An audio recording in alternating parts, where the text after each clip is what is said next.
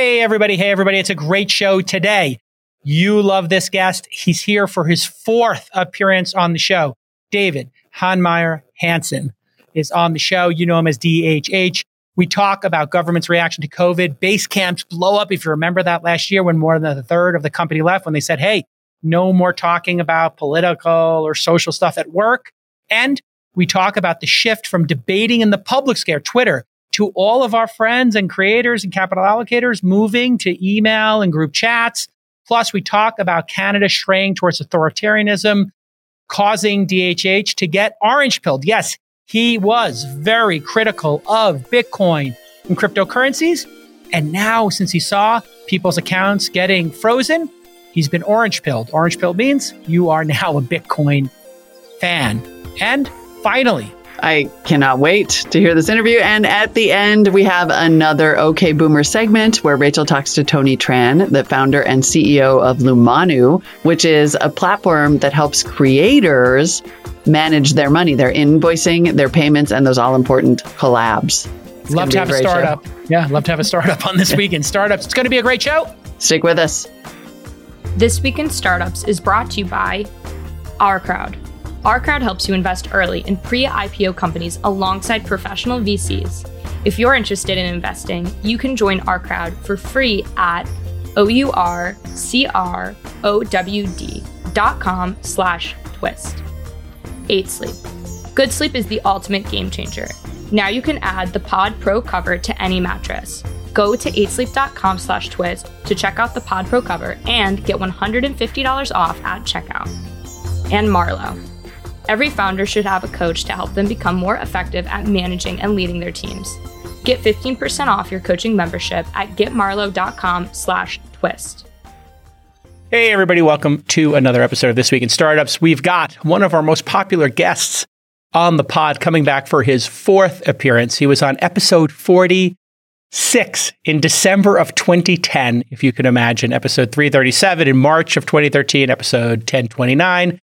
In February of twenty twenty, and here we are, back-to-back years. No uh, no big wait in between episodes this time. Uh, David Heinemeier Hansson, as you know, is the C T O and co-founder of Basecamp, uh, author, outspoken on Twitter from time to time. Welcome back to the program, David. Thank you so much for having me back. This is one of my favorite podcasts. We we always have a great conversation. Sometimes we agree, sometimes we disagree, uh, and we're always uh, moving quickly through topics. Let's start with COVID. Uh, you're spending some time in Europe, uh, and tell me a little bit about the difference between uh, how COVID is wrapping up there versus, say, in California, where uh, you used to live and where I currently live.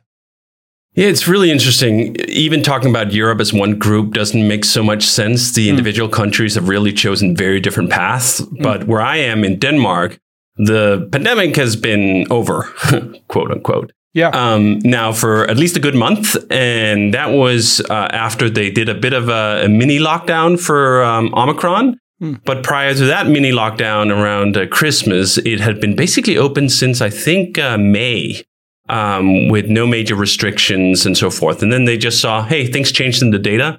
The Danish healthcare system has the most sophisticated testing operation anywhere in the world. At one point, Denmark was testing between five and eight percent of the population every day.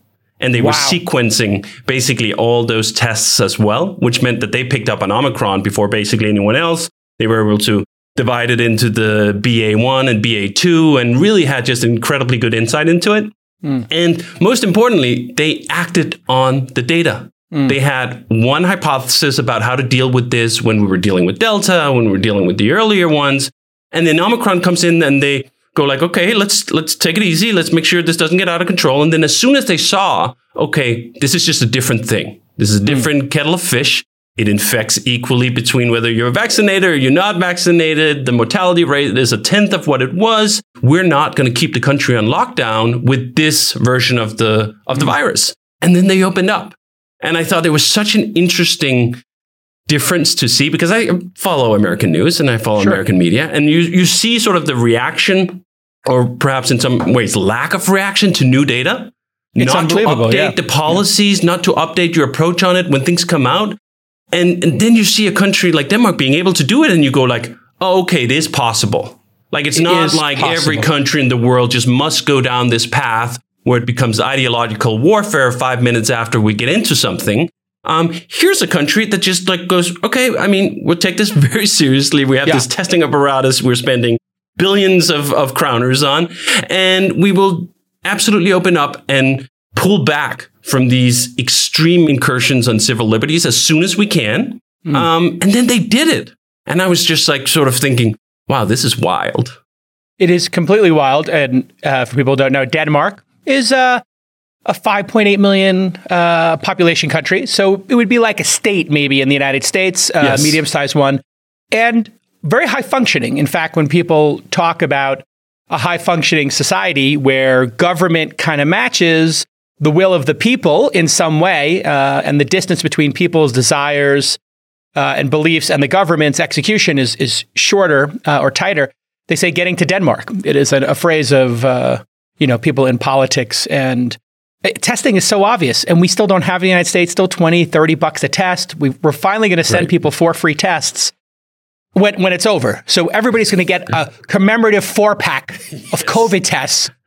Literally yes. last night, I got into a Twitter spat with the New York Times reporter. I won't say her name, but because then she'll say I'm creating a my gang, my gang of followers are going to you know get into her replies. Um, but she literally is like, the pandemic's not over. It's not an endemic, and I'm endemic, and I'm like, pandemic's kind of over if you're vaccinated. Like ninety-three, ninety-four percent of the people dying are people who are unvaccinated, and testing such an obvious win. It's crazy. And you just look at the United States, so politicized, people can't change their position. And the I guess the great paradox here, which I'd love to hear your thoughts on, is Denmark, correct me if I'm wrong, is not only a democratic uh, country, it's a socialist democrat social. It's it's exactly what Bernie Sanders uses as his right. inspiration of where America needs to go. So they're even more socialist in their thinking than California, yet the Californians can't back off given Omicron's absolutely different footprint. Yes. What, what are your thoughts on that? Yeah, I think that that's one of the really disheartening things about this. When prior to all of this, prior to the past two years, whenever I would talk about Denmark and the Danish example with liberals and progressive, they'd all be like, yeah, yeah, Denmark, they really got it figured out. We got to get to Denmark. We got to get uh, nationalized health care. We got to get um, universal education. We got to do all these things Denmark is doing. And then as soon as I'd get into the specifics with people about like how Denmark is able to accomplish some of those things, like, well, you know what? Um, College, for example, everyone doesn't get like a four-year luxury five-star vacation at a hotel, right? Like that's right. just not that's not how the university does. Like if you want these kinds of things, you get it in a different way. Mm-hmm. And then we get into this pandemic, and Denmark is doing extremely well on excess mortality, one of the best in the world. Not zero. They're trying to balance these things. Right. And then when you try to talk about the balance and you try to talk about the nuance and the trade-offs, where when the, the Danes opened up, they were like, do you know what? Um, this is going to have consequences. Mm. Some people will die from oh the fact God. that we've opened up. Reality. And reality, right? And the Adult reality conversations. is that the, the consequences of keeping the lockdown going, they're also very there, right? Yeah. Like, it's not free to keep mm. this, not even, not just in an economic sense, but in a social sense, in a cohesive sense, um, for education in particular. There are all these trade-offs. And the Danes were like, do you know what? Let, let's weigh him. But what I found most interesting, actually, was not even the Danish uh, government's response. It was the media response. Mm. It was the fact that the media and society allowed a difference of opinion to play out in the public forum without the demonization. Mm. For example, Denmark was recommending vaccination of kids for a while. Now they're considering to retract that recommendation. But for a while, that was the public sort of, this is what we're doing. And you'd have these op-eds in the major newspapers from pediatricians basically saying, I don't think that's right. Hmm. I don't think we should vaccinate the kids um, ah. because like the trade-off is not worth it. And, and they're, the likelihood well, that they'll... I'm assuming those doctors were canceled and their bank accounts were frozen and they're not practicing anymore, right? Because right, right, they had of course. a dissenting opinion and, about and science. None of that, none of that happened. And it was so weird to, on a daily basis, watch yeah. these two universes play out in completely divergent ways where you go like, oh, yeah, I remember like the U S used to be more like this. I mean, yeah. let's let's not over romanticize it. It was not like everyone peace, love and harmony all the time. But what we're in now is new. Hmm. It's it's not sort of a thing that's always been, and the U S was always in this way. And there are different ways. There are different countries that are able to escape that weirdness, that yeah. uh, counterproductiveness. And I thought just like, holy shit, it gave me hope. It gave yes. me hope that this is not the inevitable end of civilization, that we're not just all on a timeline to get to wherever the hell the U S is right now. Right. Um, there are different paths here. And hopefully the U S can also find its way back to something else that isn't the bananasness it's in now. Time for another OurCrowd deal of the week. Right now, you can join OurCrowd's investment in Future Family. According to the deal memo, Future Family provides millions of families with access to affordable treatment through buy now, pay later financing, or B N P L if you're in the industry. They also power fifteen percent of the fertility clinics in the U S. And last year, they grew patients served by three hundred percent, according to their deal memo.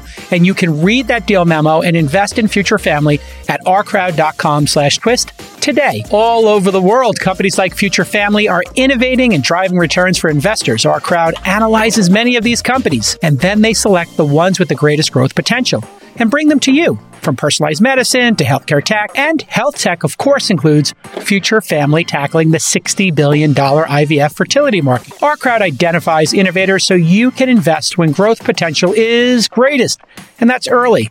So here's your call to action. If you're an accredited investor, you can join OurCrowd for free at OurCrowd.com slash twist and review the current deals. That's OurCrowd.com slash twist to sign up for free. Yeah, I mean, we used to have this great, I mean, at least in the nineties and into the two thousands, uh, pre-Trump era, let's say, this ability to, de- and pre-social media, this ability to debate with each other. You could have a friend who was Republican. Right. You could have a friend who maybe had questions about the vaccine, and you could have a vibrant debate about it, and you could still have dinner.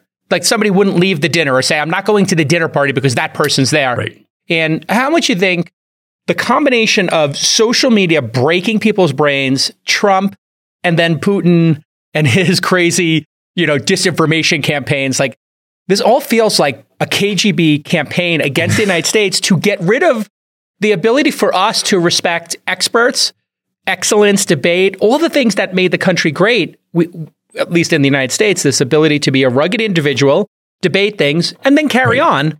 It's been yes. broken. I, I have to think it has something to do with that psychops we're under. That, I think this, the sad reality is that it was an inside job. Ah, that okay. the U S cannot blame Russia. It cannot blame anyone else. It can blame itself. Okay. Um, and we talked about some of these things in the last episodes about yeah. like the social net, uh, safety nets, and the lack of these and da da da.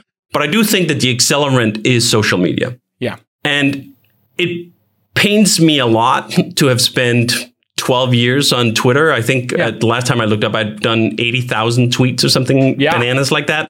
And thinking, do you know what? I helped contribute to that. Sure. And that was one of the things um, I was blessed with a with a crisis. And I saw things in a new light. And I thought, you know what? I don't want to be part of this anymore. So I totally, about a year ago, changed my approach to, to Twitter. I stopped um, arguing with strangers on Twitter. And yes. at first I thought the problem was arguing with strangers. And it was a misidentification, because since I've started writing a, an email newsletter, I've been arguing, actually not even in quotes, I've been arguing, debating with strangers who reply to my things, and they very often tell me I'm wrong. Mm. And then we have this kind of, as you say, nineties style, early two thousands debate where like we present arguments and you say like, that's a good point, and okay, I can see that, but right. I think you're wrong on this thing. And I just go like, it's like a time machine. It's right. a time machine to argue with people over email when you're doing it one-on-one without an audience versus you open. It's the performance. When you open up Twitter and you just look at it, particularly now that I've cut down my usage dramatically from where it used to be, I'll open it up and just go like, Jesus, like, oh. I got to shield my eyes almost. This is, yeah. what is this even? And it's, I think yeah. that is is one of the, once the history of all, and all this is written, the history yeah. on the twenty tens and the twenty twenties, I think we'll look back and see uh, social media as being one of those weapons of mass dysfunction. Oh, it is a weapon the, of mass dysfunction. It's a perfectly stated. I mean, if you think about where it started, we were all bloggers. There was a blogger right. movement.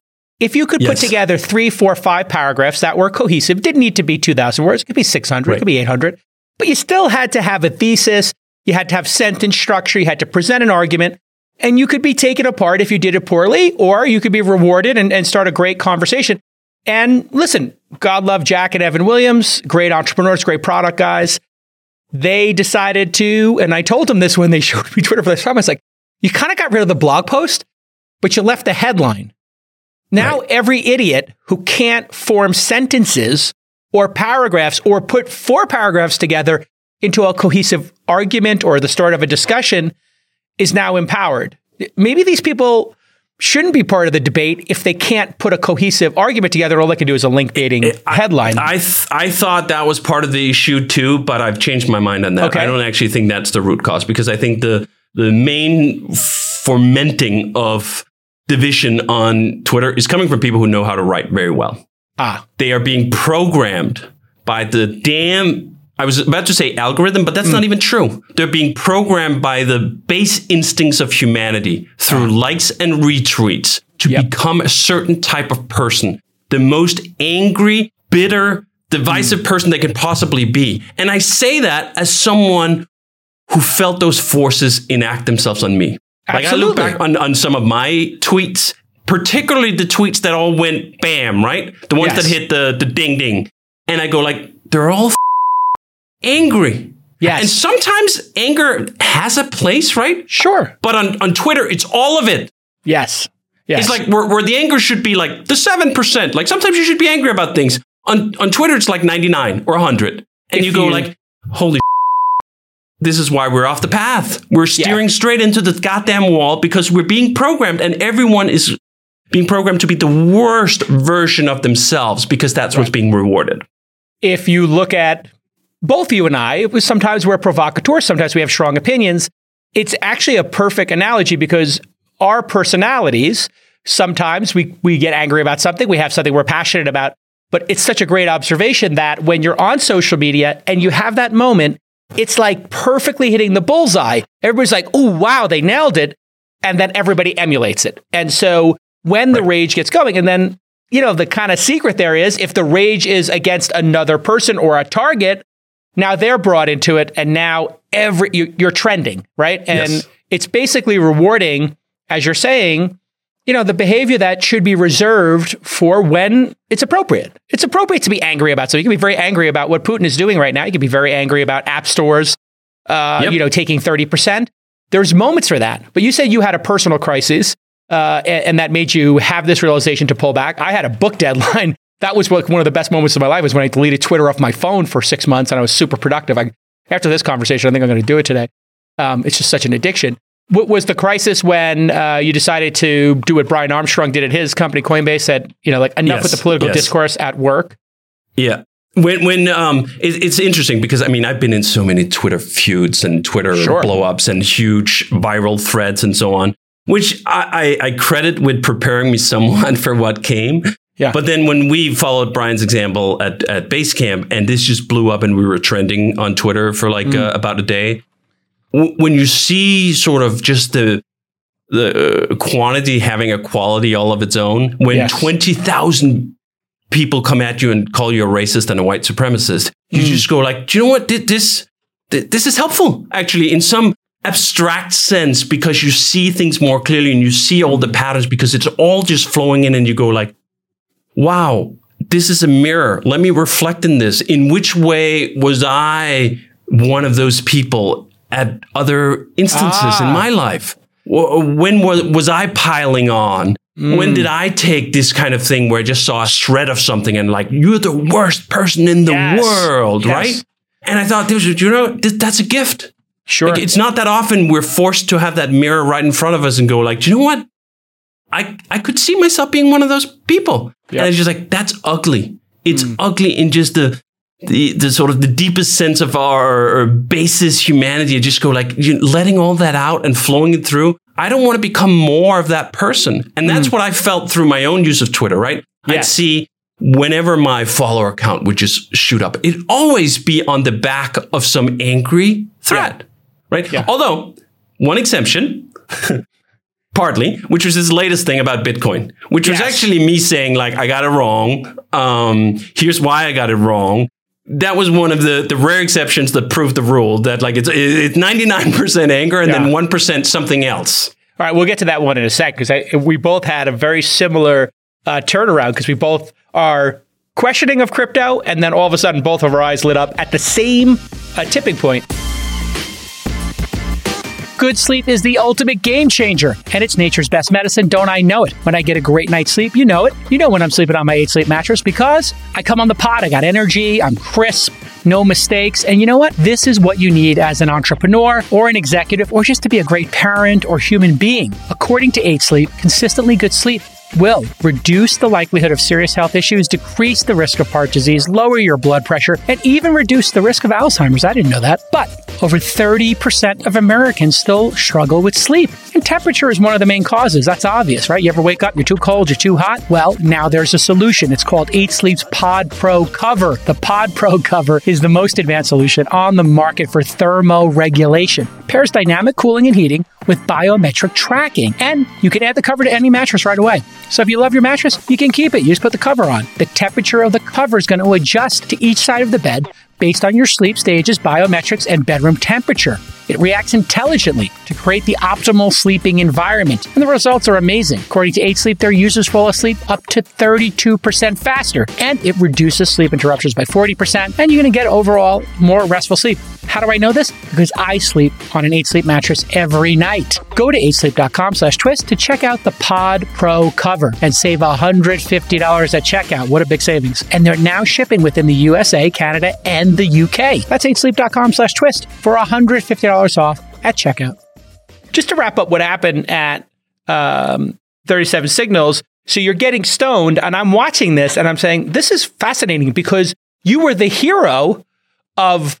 let's face it, uh, liberal, left, woke, you know, that group loved you because you were a champion of work from home, champion of right. reasonable work. We've had this debate. I've said, hey, listen, you got to work your ass off to win. You said, you're wrong, J Cal. There's another way to do it. And viva la difference. I think we we came to some great uh, realizations on this. Yeah, you, you can have a four-day-a-week company be successful. You can have a six-day-a-week company be successful. But they turned on you instantly just because you said, listen, at our company, we don't want to have people... you know, involved in exactly what we're talking about. Their worst instincts, bringing it to work, making people feel uncomfortable, and using company platforms to debate political and social issues at this charged time.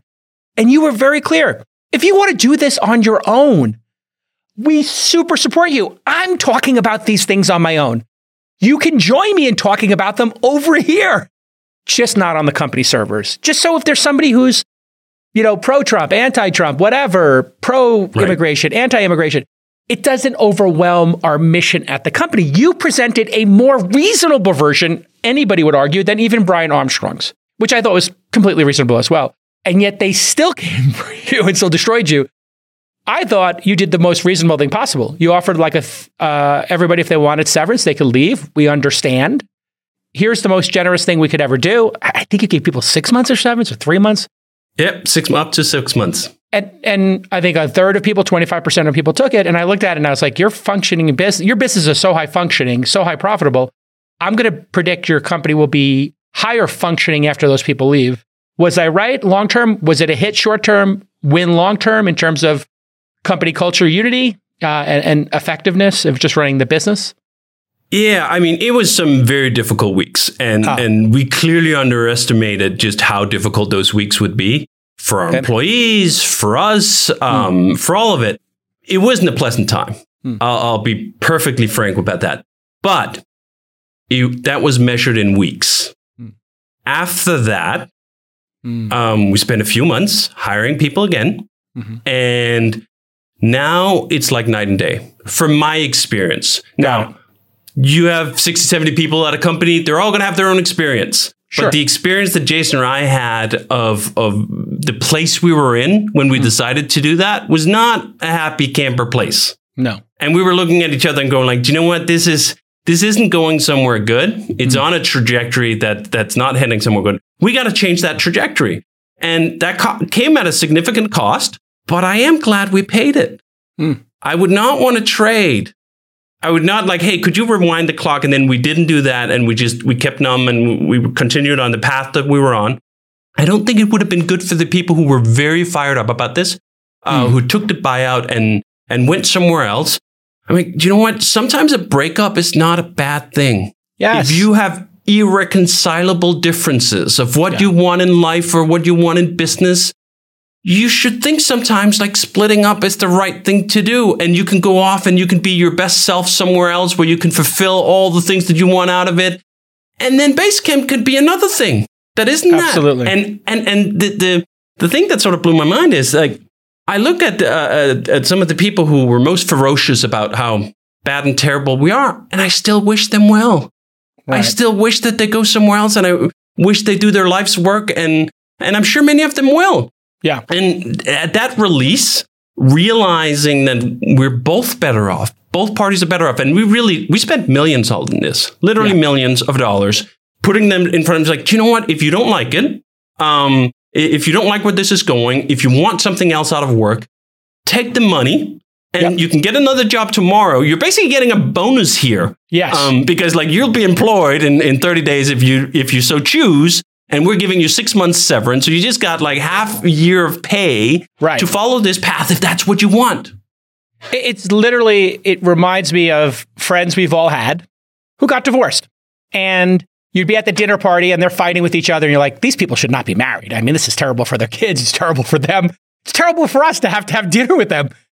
Then they break up. They don't talk for two years. And then somebody has a Christmas party four or five years later. And they're both there with their new significant others. They're both happy. And everybody has a drink together and it's a happy dinner party. Like, go find the company where they want to, you know, have this culture of debating social issues at work. And then other people just want to put in their six, seven, eight hours of focused work, do their best coding, do their best design work, best customer support or sales, whatever they do, whatever the zone of excellence is, and not have to argue at work. And what and we found was that there's a huge number of people just like that. We had yeah. zero problem hiring. As soon as we opened it. up positions, we'd get hundreds and hundreds of applications, far more than we could hire. And and it was really just a, a interesting way of seeing that you have this is difficult few weeks. Mm-hmm. Um, where Twitter is, is just going bananas, Bonkers. Right?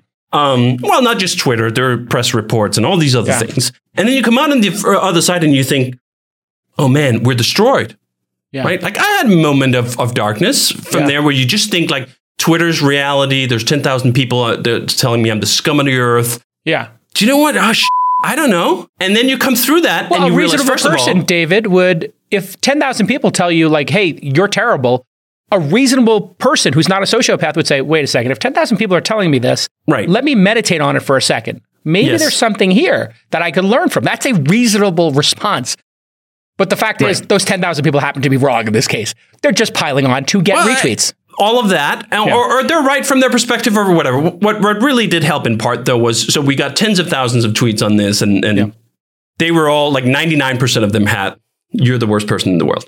And then we got thousands and thousands of emails, mm. all in private. Yes. Telling us like, holy shit, uh, we're struggling with this at our company. I work at this place. It's terrible. I'm so yeah. happy you did this. I wish more people would do this. So clearly there's also a swell of, of sort of uh, silent uh, minority, majority. I don't know. It's probably majority. majority. For sure. um, yeah. I would think who who feel differently about these issues. And what we also then found was that expressed in the business. First mm. of all, that the, the business didn't suffer from this. And then, of course, when, when we said that, some people were like, well, that just means you only care about money and you don't care about people. Okay, I was just telling you, just yes. as a fact, for other people who might be looking at making controversial changes at their company, this is not a purchasing level decision indicator for most people.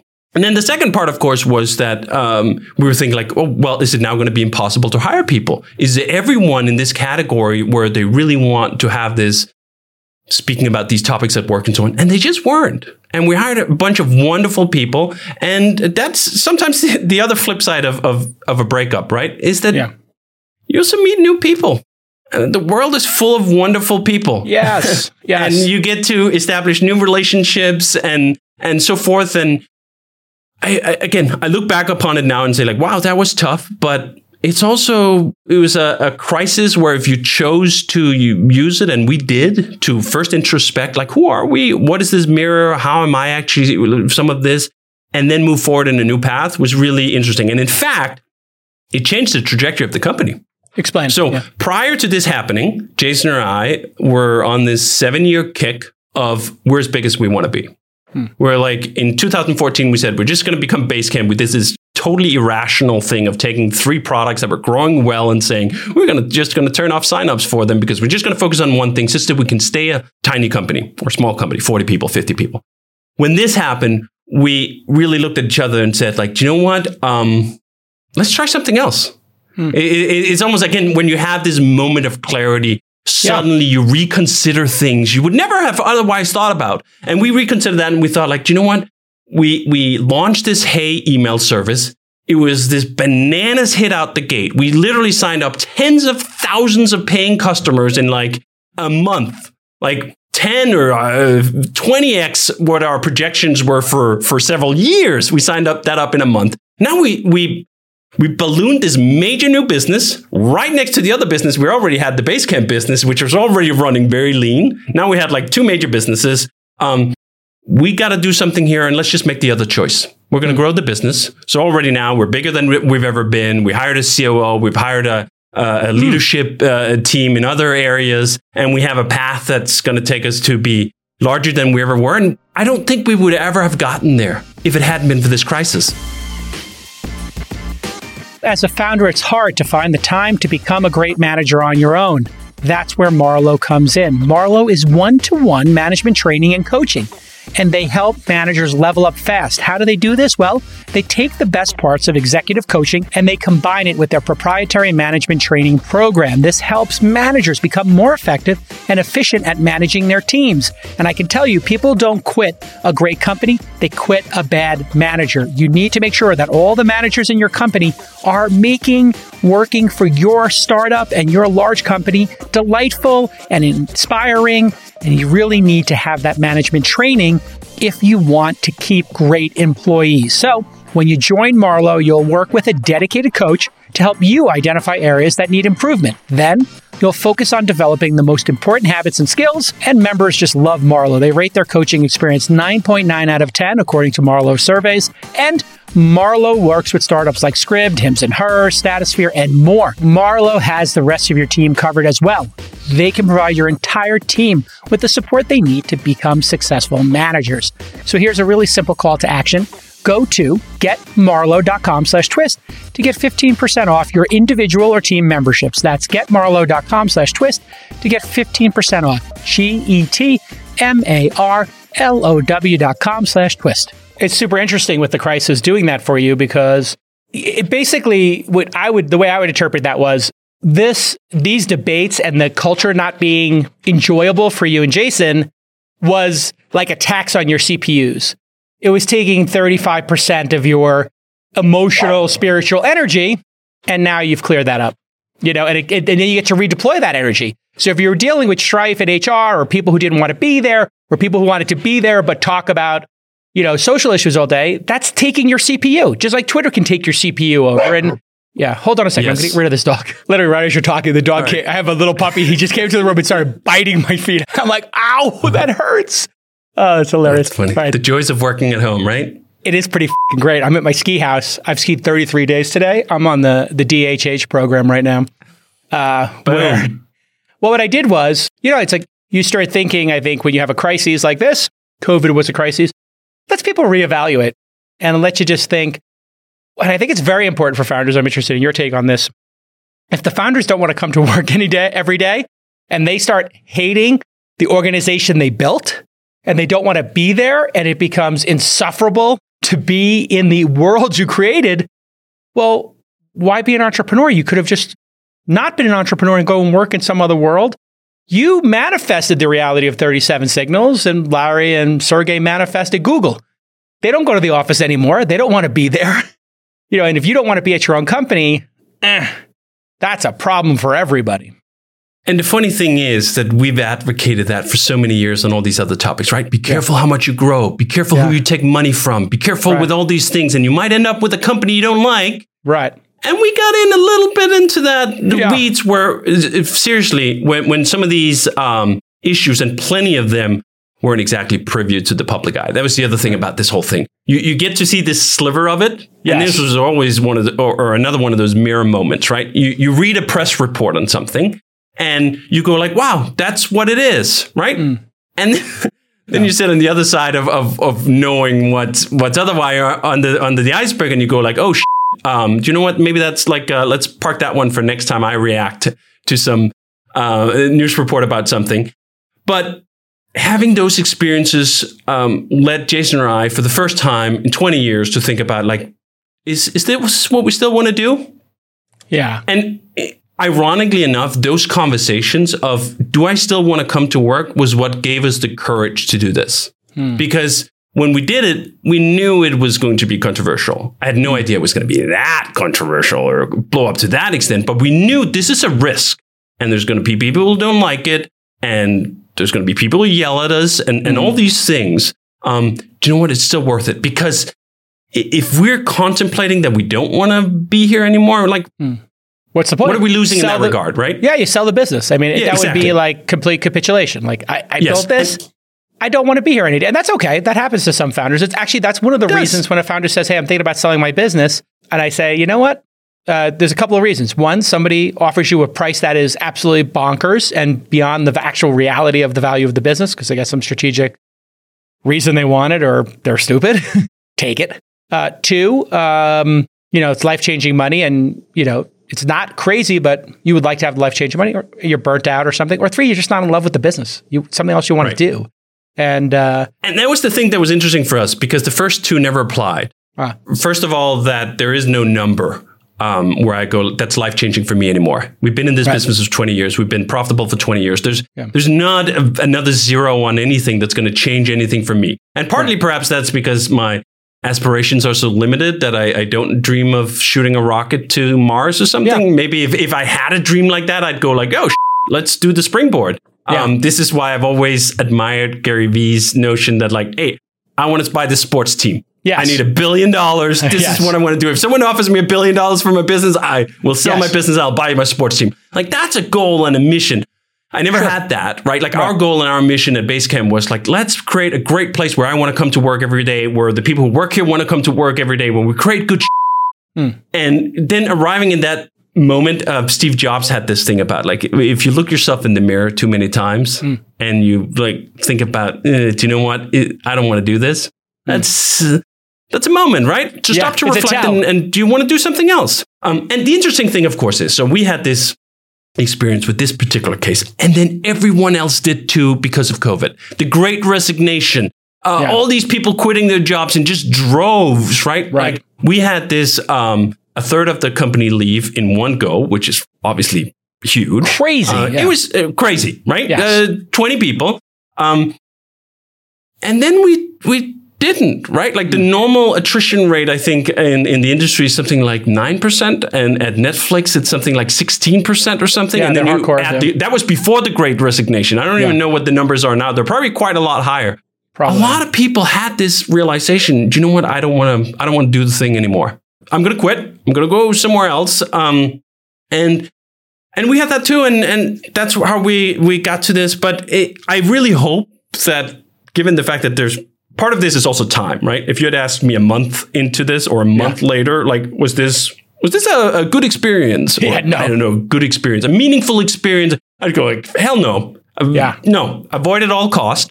But that's the case with a lot of these most meaningful life experiences we have. Yeah. You cannot actually appreciate them in the moment. You can only appreciate them from a distance. And when you look back upon them and think, do you know what? This was really a pivotal point for me. I look back on these major points in my career, and a lot of them were about me either getting fired or mm. quitting, realizing, right. do you know what? This is not it.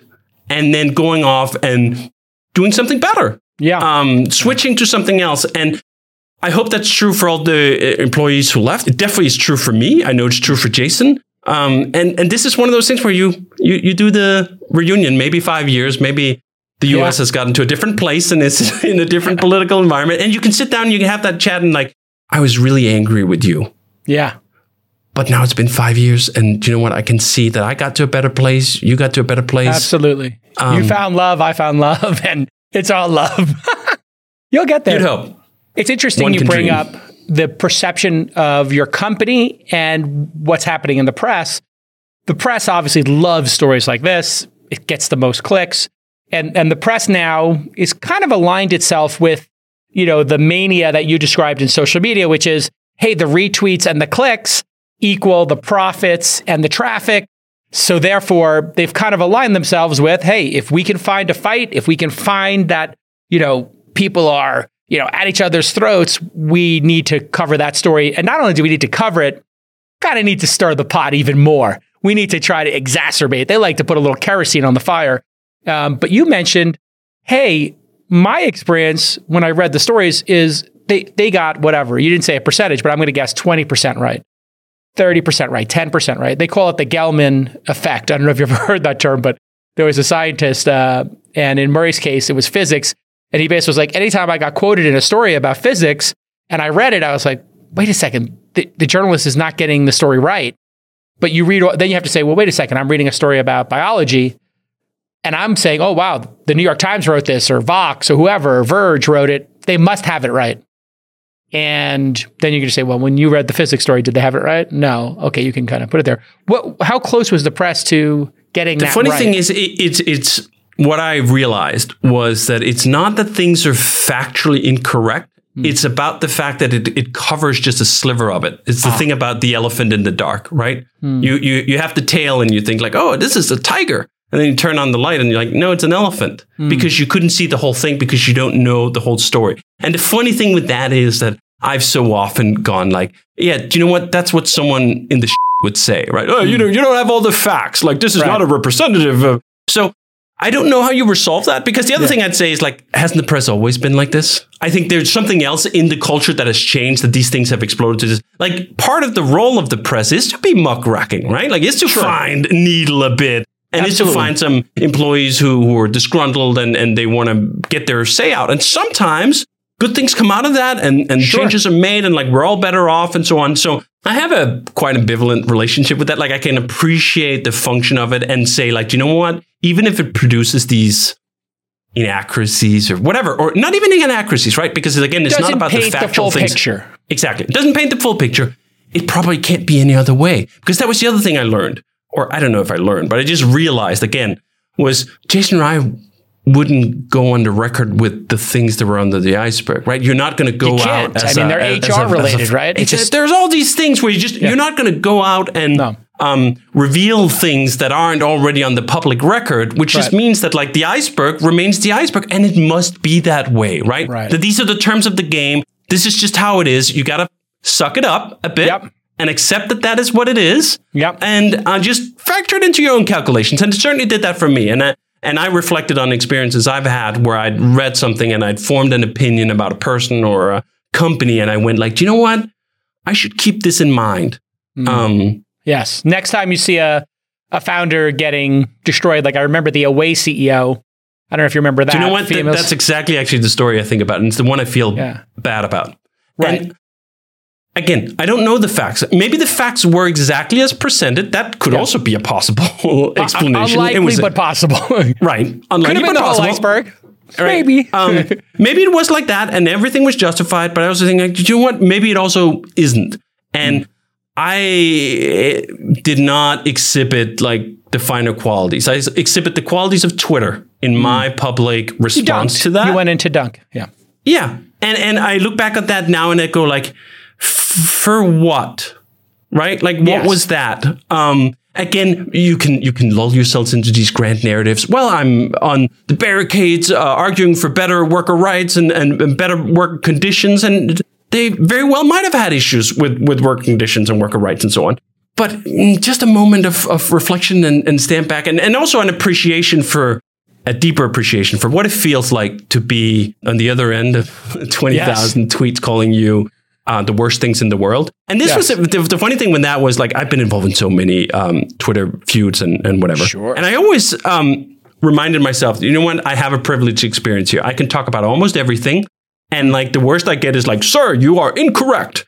Right. And then it flipped with this, right? Right. Because I think in part, as you said, um, in certain circles who, who held certain views, like we were being held up as like, hey, the Basecamp is really doing the right thing, right? Like They're we're on this team. Yeah. We're on this yeah. team.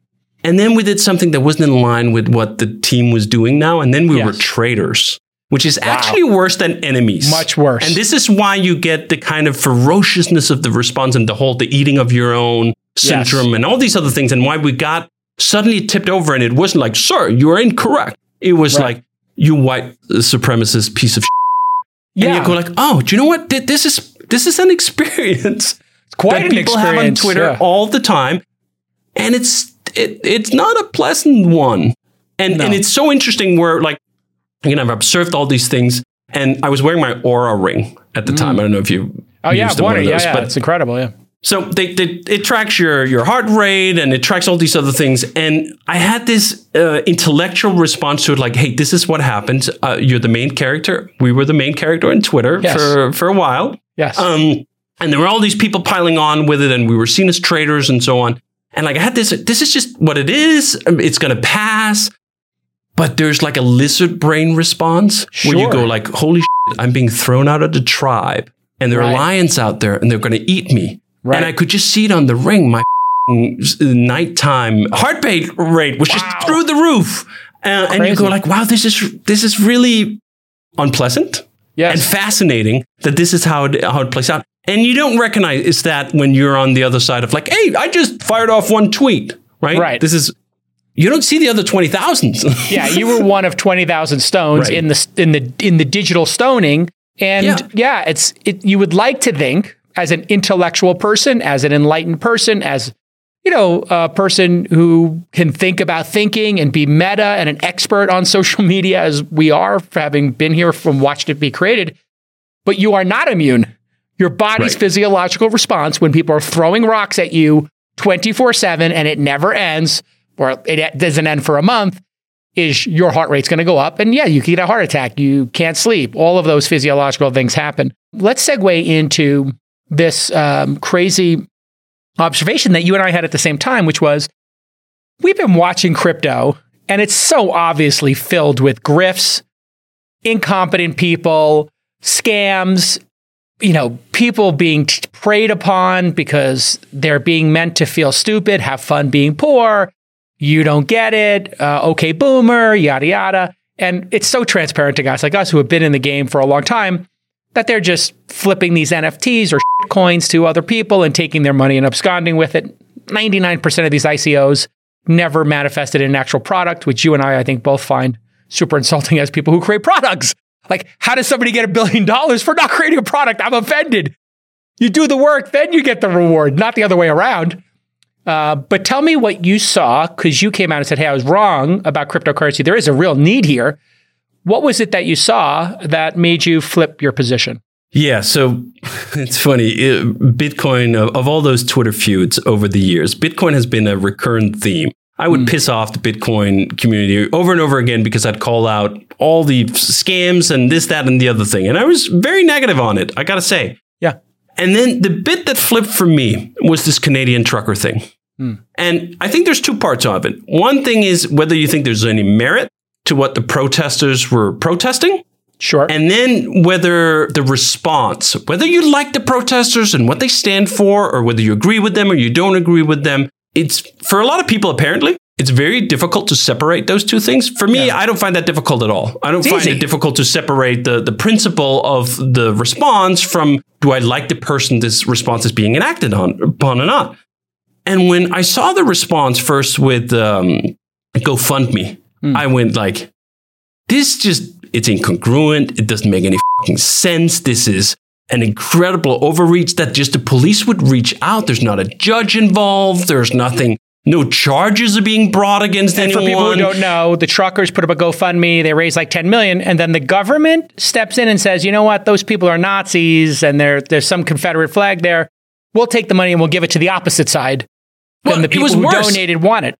In my okay. opinion, it was even worse. It was the Ottawa police, as I understood it, um, made a request to GoFundMe and said, like, hey, these are bad people with unacceptable views. You should not be allowing them to fundraise. Hmm. And GoFundMe said, like, oh, yeah, sure. All right, let's just turn it off. Okay. And then um, the first approach was like, well, we'll just um, We'll, we'll give the money to some other charities. Mm. And you just go like, wait, what? What? Um, people donated to this because they wanted to um, help these protesters out. Um, again, you can you can also think that's a bad thing. Oh, these protesters shouldn't get the fuel or the food to continue their, their protest. But to make the jump from that to we're going to cut off this mechanism, we're going to confiscate the money and give it to someone else. They thankfully did back down on giving it to someone yeah. else, but then they still locked up the money for like seven to ten days in their refund process and so forth. So I thought, wow, that's already bananas. That's blowing my mind. That's starting to think like, well, what other ways can we route around this damage? Hmm.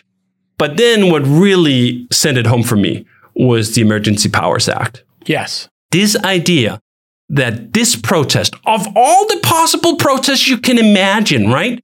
This protest, and maybe we'll get to the discussion about the dispute over peaceful and not peaceful. I've actually been convinced that using the word peaceful is a bad direction to go. Nonviolent is a better word. Nonviolent's perfect, yes. Because violence has a clearer definition, even yeah, though that's also being line. Did you punch um, somebody kind of in the face right, or not? Are, are, are you setting fire to buildings? Yes. Are you battling Property with the destruction, police? Violence, all these other things, violence, right? We get it, yeah. Looting, all these other things.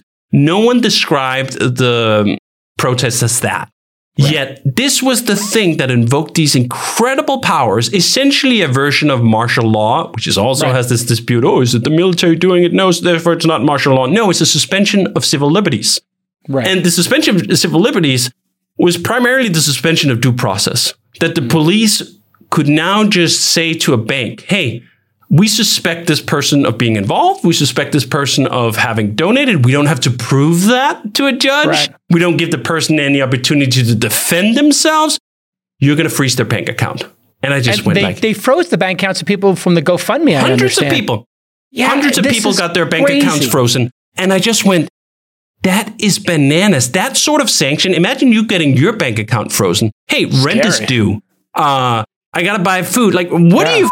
do in modern society, all the most people's money is not laying around in cash. It is sitting no. in a bank account. It's a number. And if the yes. government with no due process can go in and say like, yeah, right now your number is zero. Whatever yes. the number was before, right now it's zero and it'll be zero for as long as we please. You'll have mm. no recourse to change your argue. opinion. Yeah, yeah, we'll give you your money anything, back when you right? change your opinion.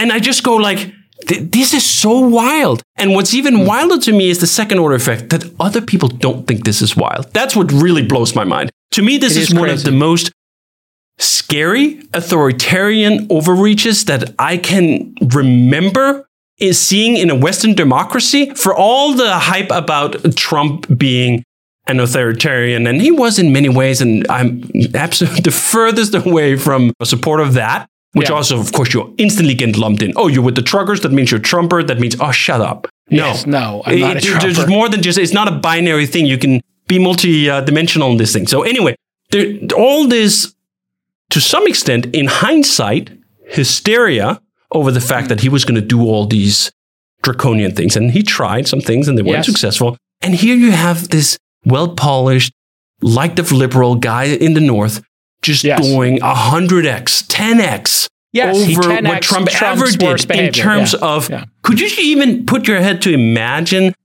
what would have happened if Trump had just said like, hey, I'm going to cancel the bank accounts of anyone who shows up to a Black Lives Matter protest. Oh, my Lord. Yes. I mean, the the country would probably still be on fire. I'm right? going to seize the bank accounts of people who donated to B L M. Like, right. I mean, it would yes. be... I mean, just, there, were, there were so yeah. many steps so quickly. I already went, the GoFundMe thing is bananas. Then they right. went to like, we're going to confiscate a bank account of people who are involved in it. Bananas.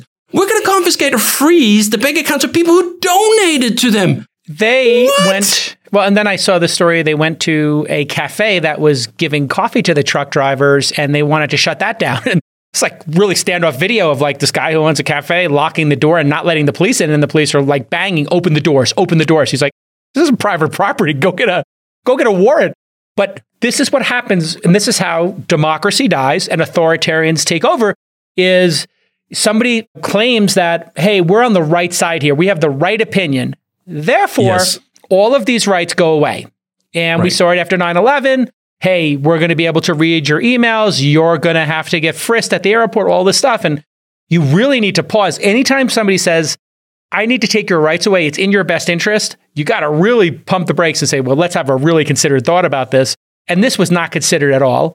And it, this you, was what blew my mind, was that these powers that were invoked in many ways superseded the things of the Patriot Act, which at least happened in response to, I think the Patriot Act was an abomination. It's crazy. Uh, and yeah. what followed after nine eleven, the immune uh, response to that yeah. was so much worse than the original infliction. Yeah. But two freaking planes flew into the towers and three thousand people died. If right. there was ever a time where you could say, like, okay, there's going to be something here, yes. right?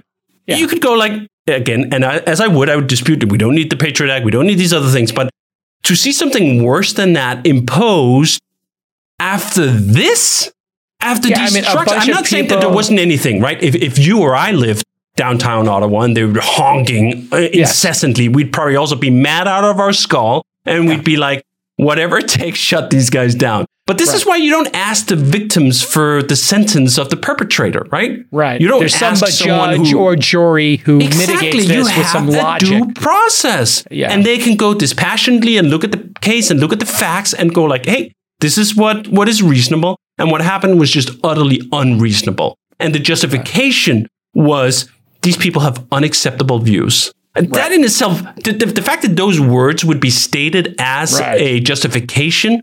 Literally, uh, I looked up the Canadian Charter of Freedoms and Rights. Yeah. And it's like number two on the list. Freedom of consciousness, three, freedom of thought, freedom of belief. And then I think it's number three is the other standard, freedom of association, uh, and so forth. And you just go like, well, we're just going to cancel these for these people because we don't like what they think. Yeah. And of course, for, for sort of the, the protests and so forth. But it was, it just felt like so disproportionate. Yes, and, that's and a so disproportionate. Shocking. Is the is the really confounding part of it, because, you know, I think you could look at the standard. I think separating the two things, what's the reaction to the protest, and then what are the actual protests? Uh, we haven't talked about what the protest was about here. We're literally right. just looking at, hey, if B L M happens, if January sixth happens, Operation Wall Street, which people forget, or these Ottawa truck drivers, how about a uniform standard here? If somebody commits violence, yes. they're arrested, yes. and they're tried for the violence they committed. If somebody's peacefully protesting and it's a nuisance, okay, you know, we got to mitigate that. Maybe there's some reasonable amount of time you can yell and scream, and maybe some decibels that you can, you know, if your horn's higher than that decibels, you get a ticket. If you get three tickets, we tow your car. There's some reasonable approach to this. I loved what the, the response to Operation Wall Street, which was, okay, you guys have some concerns about how society's going. Here's a camp area in Oakland. Here's one in Wall Street. Just keep it within this so people can get to work and emergency vehicles can get through. And that got lost here. And you have to wonder, like, what derangement were was Trudeau and other people going through in Ottawa that they felt there wasn't another path here? Like, right. there's an obvious and, path, and, which is if you're blocking the road and there's no way for an emergency vehicle to get through, okay, we're going to tow your cars. Right. But if you leave half the road open for emergency vehicles, and by eight o'clock you stop with the loud noise so people can go to bed who live up there, we're good. Stay there as long as you want. Just here's where you're going to be able to protest. They didn't do that. They just went immediately to freezing the bank accounts of people in another province who gave a donation. So weird. And and I think what what, what actually is, is even more scary to me was the expressions of support that this is good. I've been writing about this a bit, and I've gotten a bunch of emails, and, and some say, like, this is bananas. But I've gotten a lot of emails, too, from Canadians going, like, nope, this was totally good. I'd like to see so more of it. Weird. And and I just go, like, that's, that's frightening to me. It's, why, it's wait, frightening why were they thinking it's good? Was, was there some thing? Like, because I, well, I, I got mean, someone on Twitter where they were like, these were bad people. This that's was what the they said thing. To me. Like, you don't they're, know who these people they're are. They're bad people. And, and if you live there, if, if if you heard the honking and all these other things, these are, were bad people. They had unacceptable views. This was the other thing, right? Like, mm. a, a bunch of people were like, well, we actually don't have really pandemic restrictions anymore. And then I looked up the pandemic restriction. Hey, you have all sorts of pandemic restrictions. Did you know that it, to, to fly in Canada now, you have to be vaccinated? It's not enough to have recovered. And mm. you can't have taken a test before. To fly uh, domestically yeah. and internationally, You, you literally have to be vaccinated. That that can be a thing as society decides. Totally. We sure. decide different things, and, and Denmark decided different things. But it's also fair to have an objection to that, maybe. Like, say, like, sure. hey, I don't think that's reasonable. Uh, I don't think we should have vaccine mandates for some of these things, or for the federally uh, regulated industries that I think is something like six percent of the Canadian workforce that are also being mandated to be mm. to be vaccinated. It's reasonable for them to say, like, that's not what I want. And this was what I've just this confounding of effects. And people would use the argument, but ninety percent of the truckers are vaccinated, ergo, yes. um, only this tiny minority are actually mad about this. Hey, I'm vaccinated. Yes. I'm triple vaccinated. I'm, triple I'm not vax. for mandates. I don't right. think mandates is the right way to go. And in fact, the, the Danish uh, general director of the health authorities went out with this statement when asked about that and said, like, I don't think mandates are a good thing. I think they create a counter reaction. Well, duh. See what duh. we got. Um, yeah, we're going to hold that, you down and right. Stick that they don't actually work ass. that well. Um, yeah. That they decrease trust in the overall society and so on. Again, it doesn't mean that everyone has to do what Denmark does. It just means that if this is one example, that this is a reasonable country, right? Like, we're not some third world. This is uh, not Saudi Arabia. This is not North exactly, Korea. It's, it's not a China. Despotic state uh, yeah. with no democratic accountability or any of these other right. things. Arriving at these conclusions that, like, hey, we shouldn't do vaccine mandates, we should cancel the, these all these other restrictions as soon as we can, and so forth. And then you have a bunch of uh, Canadian truckers saying, like, essentially, we'd like we'd like what they got. Can, can we yeah. have the Danish uh, deal? Yeah. Um, and again, it doesn't mean that you have to cave on all this, but engage in the political process. Isn't that why we have politicians? Is that why we do can we have a democracy? Engage with them, right? Yeah, I mean, the, the whole concept of this democracy is that you have the freedom to dissent. And yes. have an opinion that is, you know, maybe the minority opinion. And this that's is okay. what the rights are about. Yes. We don't need rights to protect to protect the majority opinion. No. We don't need rights to protect op-eds praising the government. We don't no. need rights to protect spontaneous, we love the government rallies. No. We need rights to protect objectionable speech, yes. objectionable protests, and minority views. Right. This is why we have constitutions, charters of rights, of freedoms, yeah. uh, Bill of Rights. All these things is to protect it, because the people who set this up knew, do you know what? A simple majority can turn into a mob very quickly, and yep. it can end very badly. Yes. And this was the shocking thing to me, was that, first of all, that it was happening in Canada. The nicest place in the world. It just did not like match when, my mental model, right? It didn't. They went uh, They went so far authoritarian, and they, were, they usually so are the quickly. people who are like, if you bump With into a Canadian, support. they apologize to you. Like, literally, right. if you literally ran one over with a bicycle and knocked them over, they'd be like, I'm sorry.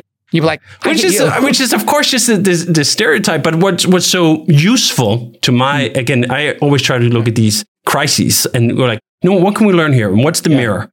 Yeah. And I look at this crisis and go like, holy shit, Canada is not that different from France or Austria or Denmark. No. If it took this little, in my opinion, again, little is all relative. It's relative sure. to burning buildings and rioting and looting and all these other things. It does not, you shouldn't minimize it either, right? Like, right. It, it, this was a serious protest that caused all sorts of uh, things. Yeah. But if this is what it takes to go that far, how yeah. thin is this veneer we call civilization? How right. quickly does it break down in countries and Western democracies where I went like, I thought they were stronger than this. Are we yeah. that weak? Does it take that little for us to give up all these rights that it literally took hundreds of years for us to win from the yeah. Magna Carta forward? That we did not just have these despots who just set out decrees and directives, and you would not have due process, and you would not have any of these other things? Is this what it takes? That is scary. And if so, holy shit, I should take another look at Bitcoin. Yeah, I mean, if you if you if people get scared, when people are fearful, they are more than willing to give up rights or suspend, you know, th- this, these basic premises. And the thing that I found so crazy about this was going back to our original discussion of, hey, how are things different in Denmark uh, versus California? You know, we still got kids in masks here. And, you know, uh, if you were if you were to say in California, like, hey, maybe kids don't need the vaccine. Like, is it actually necessary? Let's look at the death rates. Like, you'd be canceled. Like, that, that would be a, a Twitter mob like you would not believe. If you said that at a, a school... Uh, you know, uh, meeting, you, you might get dragged out.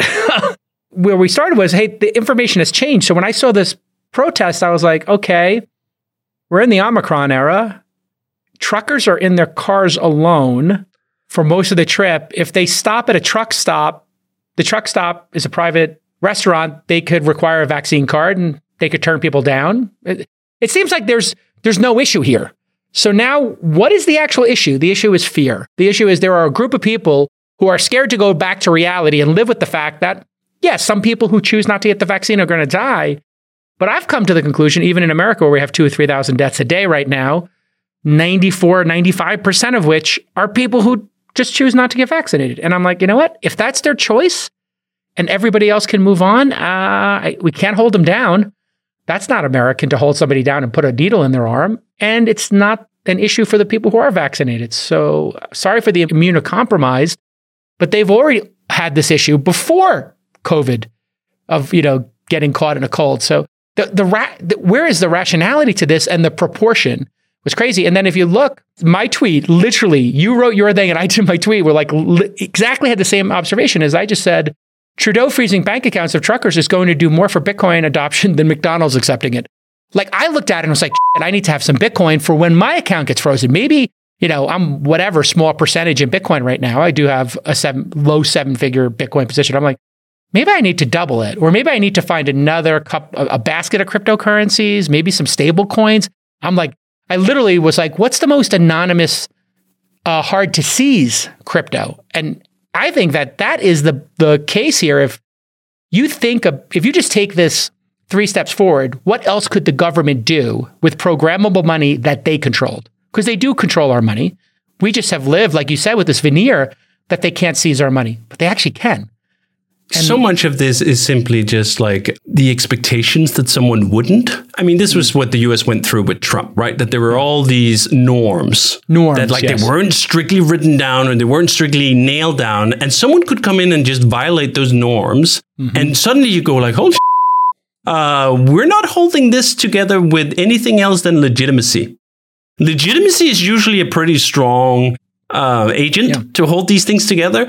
But uh, I think the Canadian situation for me just gave me that uh, wake-up call of like, you know what, it can come, the wheels can come off so quickly mm. um, that I need to take another look at this. And uh, as I said, I've been such a staunch Bitcoin, um, I don't know, critic, uh, skeptic sure. for so long. I didn't have anything in, in uh, Bitcoin. And I, to be fair, I had a cursory level understanding of it. And one of the first things I did was like, uh, got the vi- white paper, like yeah, the Bitcoin, the white paper, original yeah. Bitcoin white paper. Like, I got to read up on this stuff. I got to reread it. I should it. understand it better. Yeah. And I got a bunch of feedback on it too. I mean, that uh, what, tweet. What have you learned about it? Like, now that you're on the other side of it saying, you know what, there is a case here.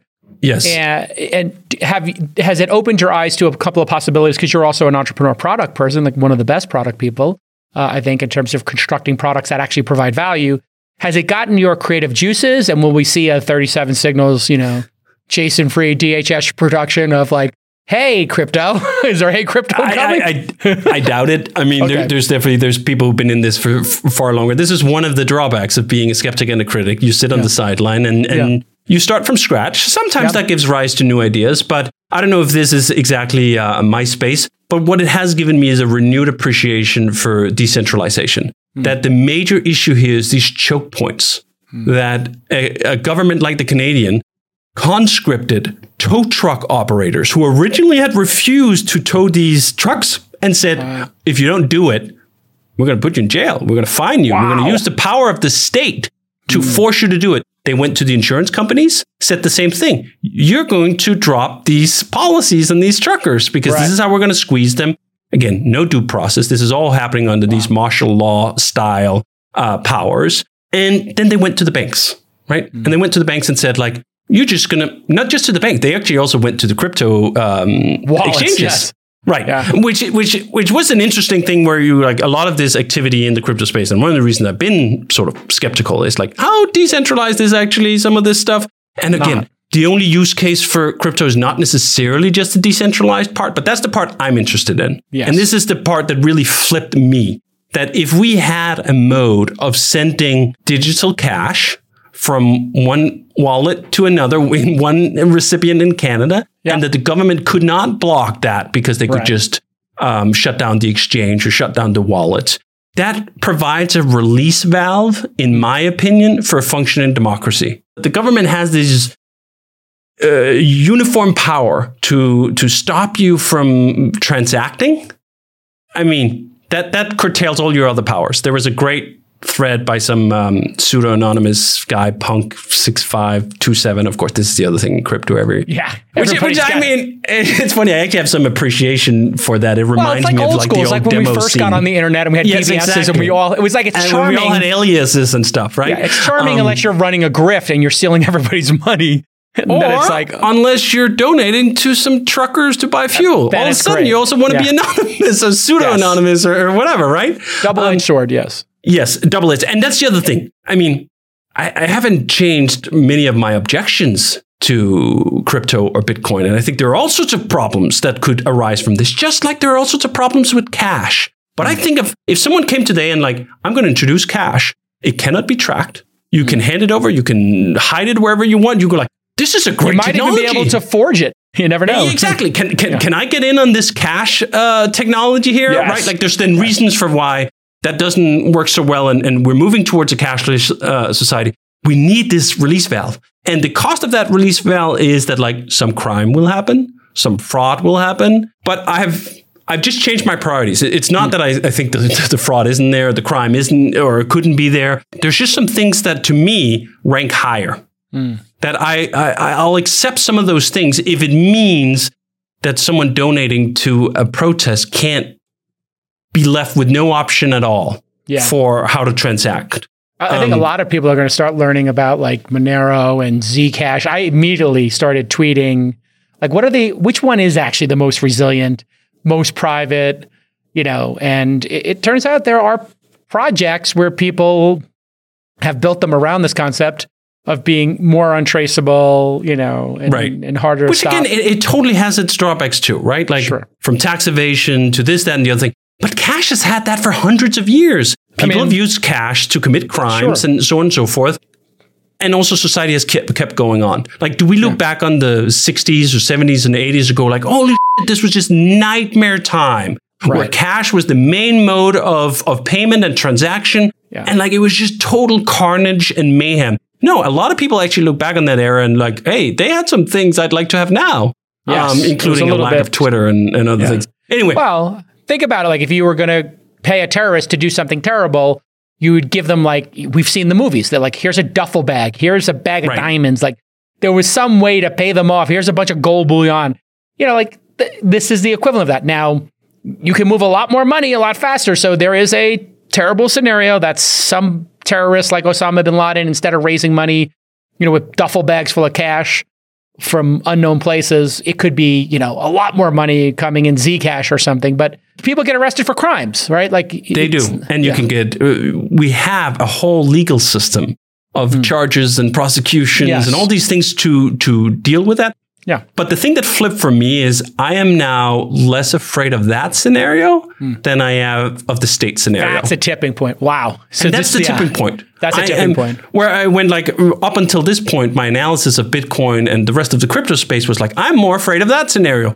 Sure. No one is ever going to cancel someone's bank account without due process. No, that is something that maybe is relevant in these um, failing states or overtly sure. authoritarian ones. And then you go like, oh, shit. Now this is the reality in Canada, and it got to be that way in three weeks over this protest.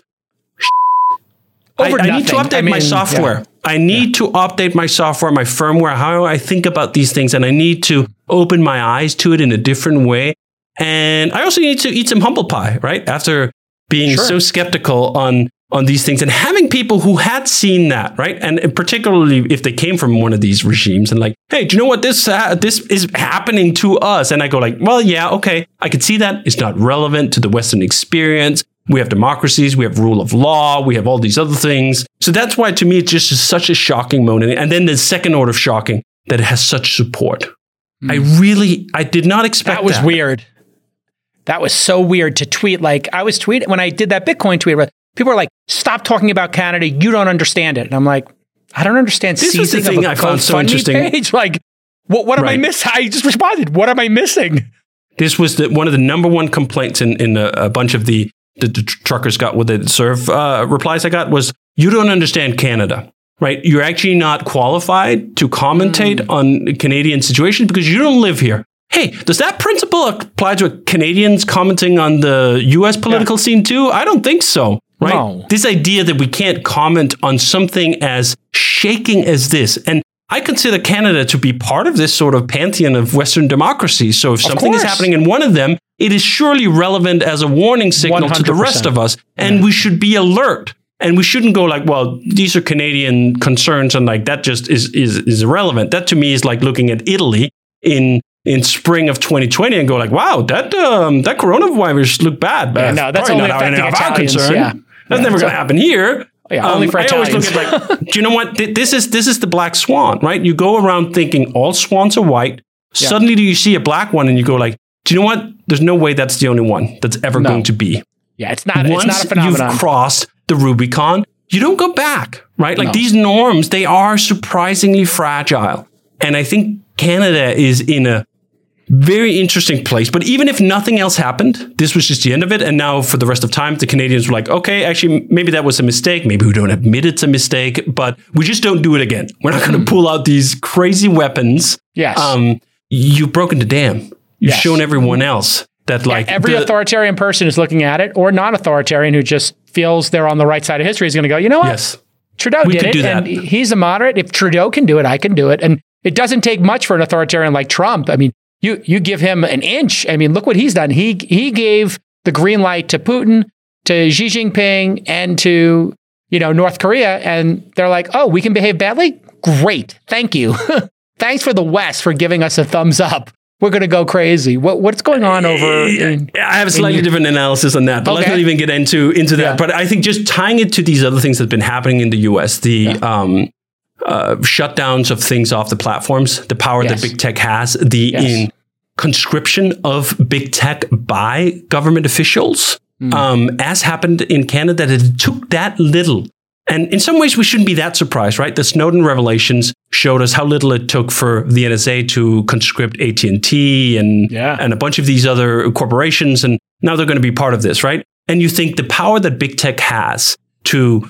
Uh, all our most important computing platforms, and yeah. the fact that uh, what will it take for them to imagine you get canceled in the U S and someone cancels your your uh, iTunes account. Suddenly yep. you're locked out of your iMessage, you're locked out of your phone, Photos. You're locked out of everything, which by God. the way has happened just within their own little ecosystem. Yeah. Someone didn't pay a bill once for a computer and they were locked out of their whole thing, or you get locked out of Google. And so we've reached the point of digitalization now. If you get locked out of your bank, you get locked out of your phone, you get locked, you get cut off from a huge a swath of society. You are are in a serious trouble. Yeah. You, right. And these kinds of remedies should meet the most stringent of due process terms to be enacted. We can't have that someone just decides, hey, I think you have unacceptable views, ergo, boom. Your bank account is gone, and anyone in like two degrees of separation from you who might have helped you along the way, boom, them too. That is just, that's terrible. And and it's frightening. And it's, it, to me, uh, this, the shocking part, as I say, is that there are not more people reaching this conclusion. And maybe there are. I think that's the other thing. I mean, as we learned with, with April, lots of people reach conclusions all the time that they don't broadcast on Twitter. Right. Um, uh, no, the I mean, broadcasts usually have to fit into to team narratives and so forth, and sometimes people will just silently for themselves go like, "What well, this is f-ing bad shit," but you hear about it now in the group chats. So if you look at what people are saying on their Twitter, I have the same group of friends, and on Twitter, they're totally silent about an issue, and then they're like, "Okay, this is crazy with the mask mandates. Why is my why am I going into a restaurant and wearing a mask from the reception to the thing, and then why are the server why are the servers wearing masks and we're not?" And we're yes. in the same eight hundred square feet. This makes no sense. And my kids are going to school, but they're outside. This is why I'm really bullish on the, the fact that, you know what, we might actually unseat these social networks because the real conversations are going to be happening in these private chats. I've Absolutely. noticed exactly the same thing. And I noticed the same thing on over email too, that these yep. private uh, means of communication, that's where quote unquote the truth comes out, or Absolutely. people are being honest. Let's just say that, not even yes. truth, honest. And Twitter and Facebook and these in many ways are just becoming these tribal platforms where you reaffirm your p- pieties, right? And you, and you say your Hail Marys and like, I am on team A or team blue yes. or team red or team Praise Z. Jesus. And yeah. I'm in good standing with yeah. these um, ideologies, and I'm not a person of blasphemy. And then you go behind it, right? Yeah. Like, which is, you look at uh, the evolution of religion and, and prohibition and all these other things. There are plenty of historical Salem echoes. Witch trials, yeah. Yeah, you look at, there's plenty of uh, historical uh, echoes of this where uh, totalitarian regimes, right? Like uh, the the stories coming out of the, the Soviet bloc or so on, where, where people would put on their their party face, mm-hmm. and then they would whisper in the in the shadows what they really yeah. thought. And and again, that we could get here. Right? Like in some ways, maybe that shouldn't be shocking. Maybe if you looked at the totality of human history, like this, this is simply the, the cycles we go in. But mm. we don't live in the totality of human or uh, history. We live in, I mean, I'm forty-two, yeah. right? So so I, I got to see and remember sort of politically. I remember the nineties, I remember the two thousands, the twenty tens, yep. and here we are, right? Like it's not mm. actually that long of a time frame. And you no. can study history and so on, but it's so different when you feel it on your own body, right? Absolutely. And you go like, Wow. wow, is this the timeline we're living in? Yeah. I mean, I, it's it's amazing the stress test we went through. We had this like very, like it, it was almost like this charming period where there wasn't anything too stressful to the system. And then the Trump and the pandemic in that short period of time seems to have been like, okay, we're going to test all the norms here. And then you have the social media thing, you know, as as the way and the media as the interpretation of these two very stressful events. And the pandemic, a once in a hundred year pandemic, creates all these weird behaviors and then fear. And then is there any truth?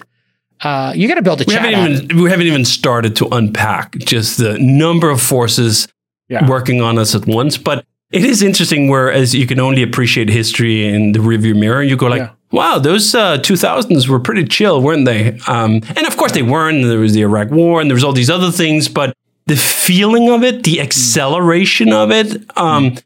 feels novel. And part of that is Twitter. One of the things I, I learned, I, I, I would take these long breaks um, over the past year.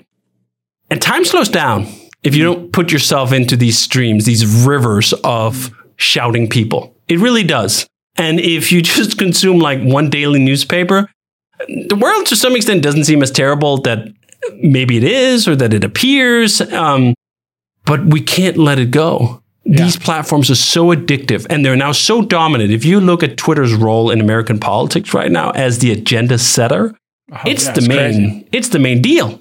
It, it's um, really bizarre. Or one of the main yeah. deals at least. And yeah. that is just that is a terrifying prospect. And what's more terrifying is like, where's the off-ramp? Like mm-hmm. I'm having even a trouble of I, imagination. I can't I, I, I actually know I, I can see it. You know, like when you look at somebody like Dave Chappelle saying, like, I don't listen to Twitter because it's not a real place. And right. watch me exist in the world without caring about Twitter. And he is. And I think what happens to at a certain point is you left Twitter, you started writing, and other people are leaving and going to private chats. And I think what people are saying is, okay, there are these two crazy groups of extremes, in at least in the United States, this crazy alt-right, this crazy, you know, hysterical left. They're actually like really weird people who are not enjoyable to be around. And then it's kind of nice to be with the people in the middle and that old world in the nineties and two thousands where we had the dinner party and we disagreed, but we drank wine and we learned something from each other and we couldn't wait to get back together and have another dinner and open another bottle of wine uh, or have a coffee and, and play chess and, and debate for two hours. I think everybody's like, I kind of miss that. So I think the off-ramp is we choose. We choose to put our attention somewhere. I, I've chosen to not engage with these people and do more podcasting because when I get out of a conversation with you, uh, you know, and we have our conversations, I think we both look forward to them. We come out of them and say, you know what? That was a really great conversation. I learned something. You and I have learned so much, I think, from each other. I know I've learned a lot from you. You had all these like ideas that really challenged my thinking about work. You know what I did? My realization was, you know what? I've worked too hard in my life. I, I, I thought over the last two years when my friend Tony Shea died, you know, Tony really enjoyed life. Are there things that I should be doing that Tony was doing? And I'm, uh, am I going to die? Yeah, I am going to die soon. And I could die young. And one of the things I realized was I'm not skiing enough. I, lo- I always love skiing. So I bought a ski house. I skied thirty-three days this year. I was skiing three days a year. I've skied more this year than I did in the last decade at least. And it was just a simple change. I said to my team, I'm going to work from four to eight at night, four to seven thirty. And I'll work from whatever, seven to twelve, just don't put anything in that twelve to four window so I can get out on the slopes for two hours. I, I it's changed my whole mental framework. My, I, I think I physiologically and mentally, spiritually changed where I just dream about carving and, you know, the feeling of going down the mountain. And it's totally changed my brain chemistry. It's a lot to do with like the balance you talk about, other people have talked about, and constructing my own life to, to one that makes me happy. Yes. It's not, you know, I mean, how much more do I need to achieve? Like you, you've said this many times. And like you probably you, needed the crisis to get there, right? I think you I did need, need, when Tony died, it did change everything the way I look about the world. It was just, right. He had a joy and he's gone. And all of that joy that he would bring into our lives is gone. And wh- how do we bring that back? And I have a group of friends on a chat that's B L T is the name of our chat, Be Like Tony. And we all just looked at it and said, you know, Tony's gone, but we can remember him. And the way we can pay tribute to Tony is to just be a little bit like him. You knew Tony, I think. And you yep, certainly in passing. No, that's passing, beautiful. Yeah. And it's just a beautiful, beautiful human. And I was just like, yes. All of us just made a decision. Let's be just a little bit like Tony every day. And Tony's wa- loved people and they loved experiences. And so I just said, you know what? A little more people, a little more experiences. And that's so great. Great to hang out with you again. You're such a great guest, and uh, you're so honest and insightful. It's just great to know you, David. And well, uh, thank you. And likewise, I always enjoy these chats. And that's exactly it. This is one of the most frustrating times to like debate. And I love debate. Yes. I love debate. I love uh, talking about all these things. And debate has become dangerous in a way that's really sad. Where right. I think we advance and we get these new perspectives through these debates. But when these debates now are so uh, explosive mm. and the consequences of having the wrong take in the moment is so yes. high. Yeah, what if you and off. I slipped up you in this conversation? Yes, I'm sure we I said, said some stupid stuff. Right. right? You can you could pick something out of these uh, hour and a half we've talked. Yeah. And and you'd go like, well, that's the worst thing ever. He deserves to be canceled because of that. Yes. And I just go like, oh, this is so sad. We will end up self-censoring ourselves into a corner of ignorance and bitterness. And, and what if you, as you're exploring the edge of this conversation, all of a sudden you you turn over a rock and you find a you know a diamond. You turn over yes. a rock and you find this great, wonderful thing that moves humanity forward. Well, you know what? If we stop turning over rocks and we we stop exploring. Because we're scared.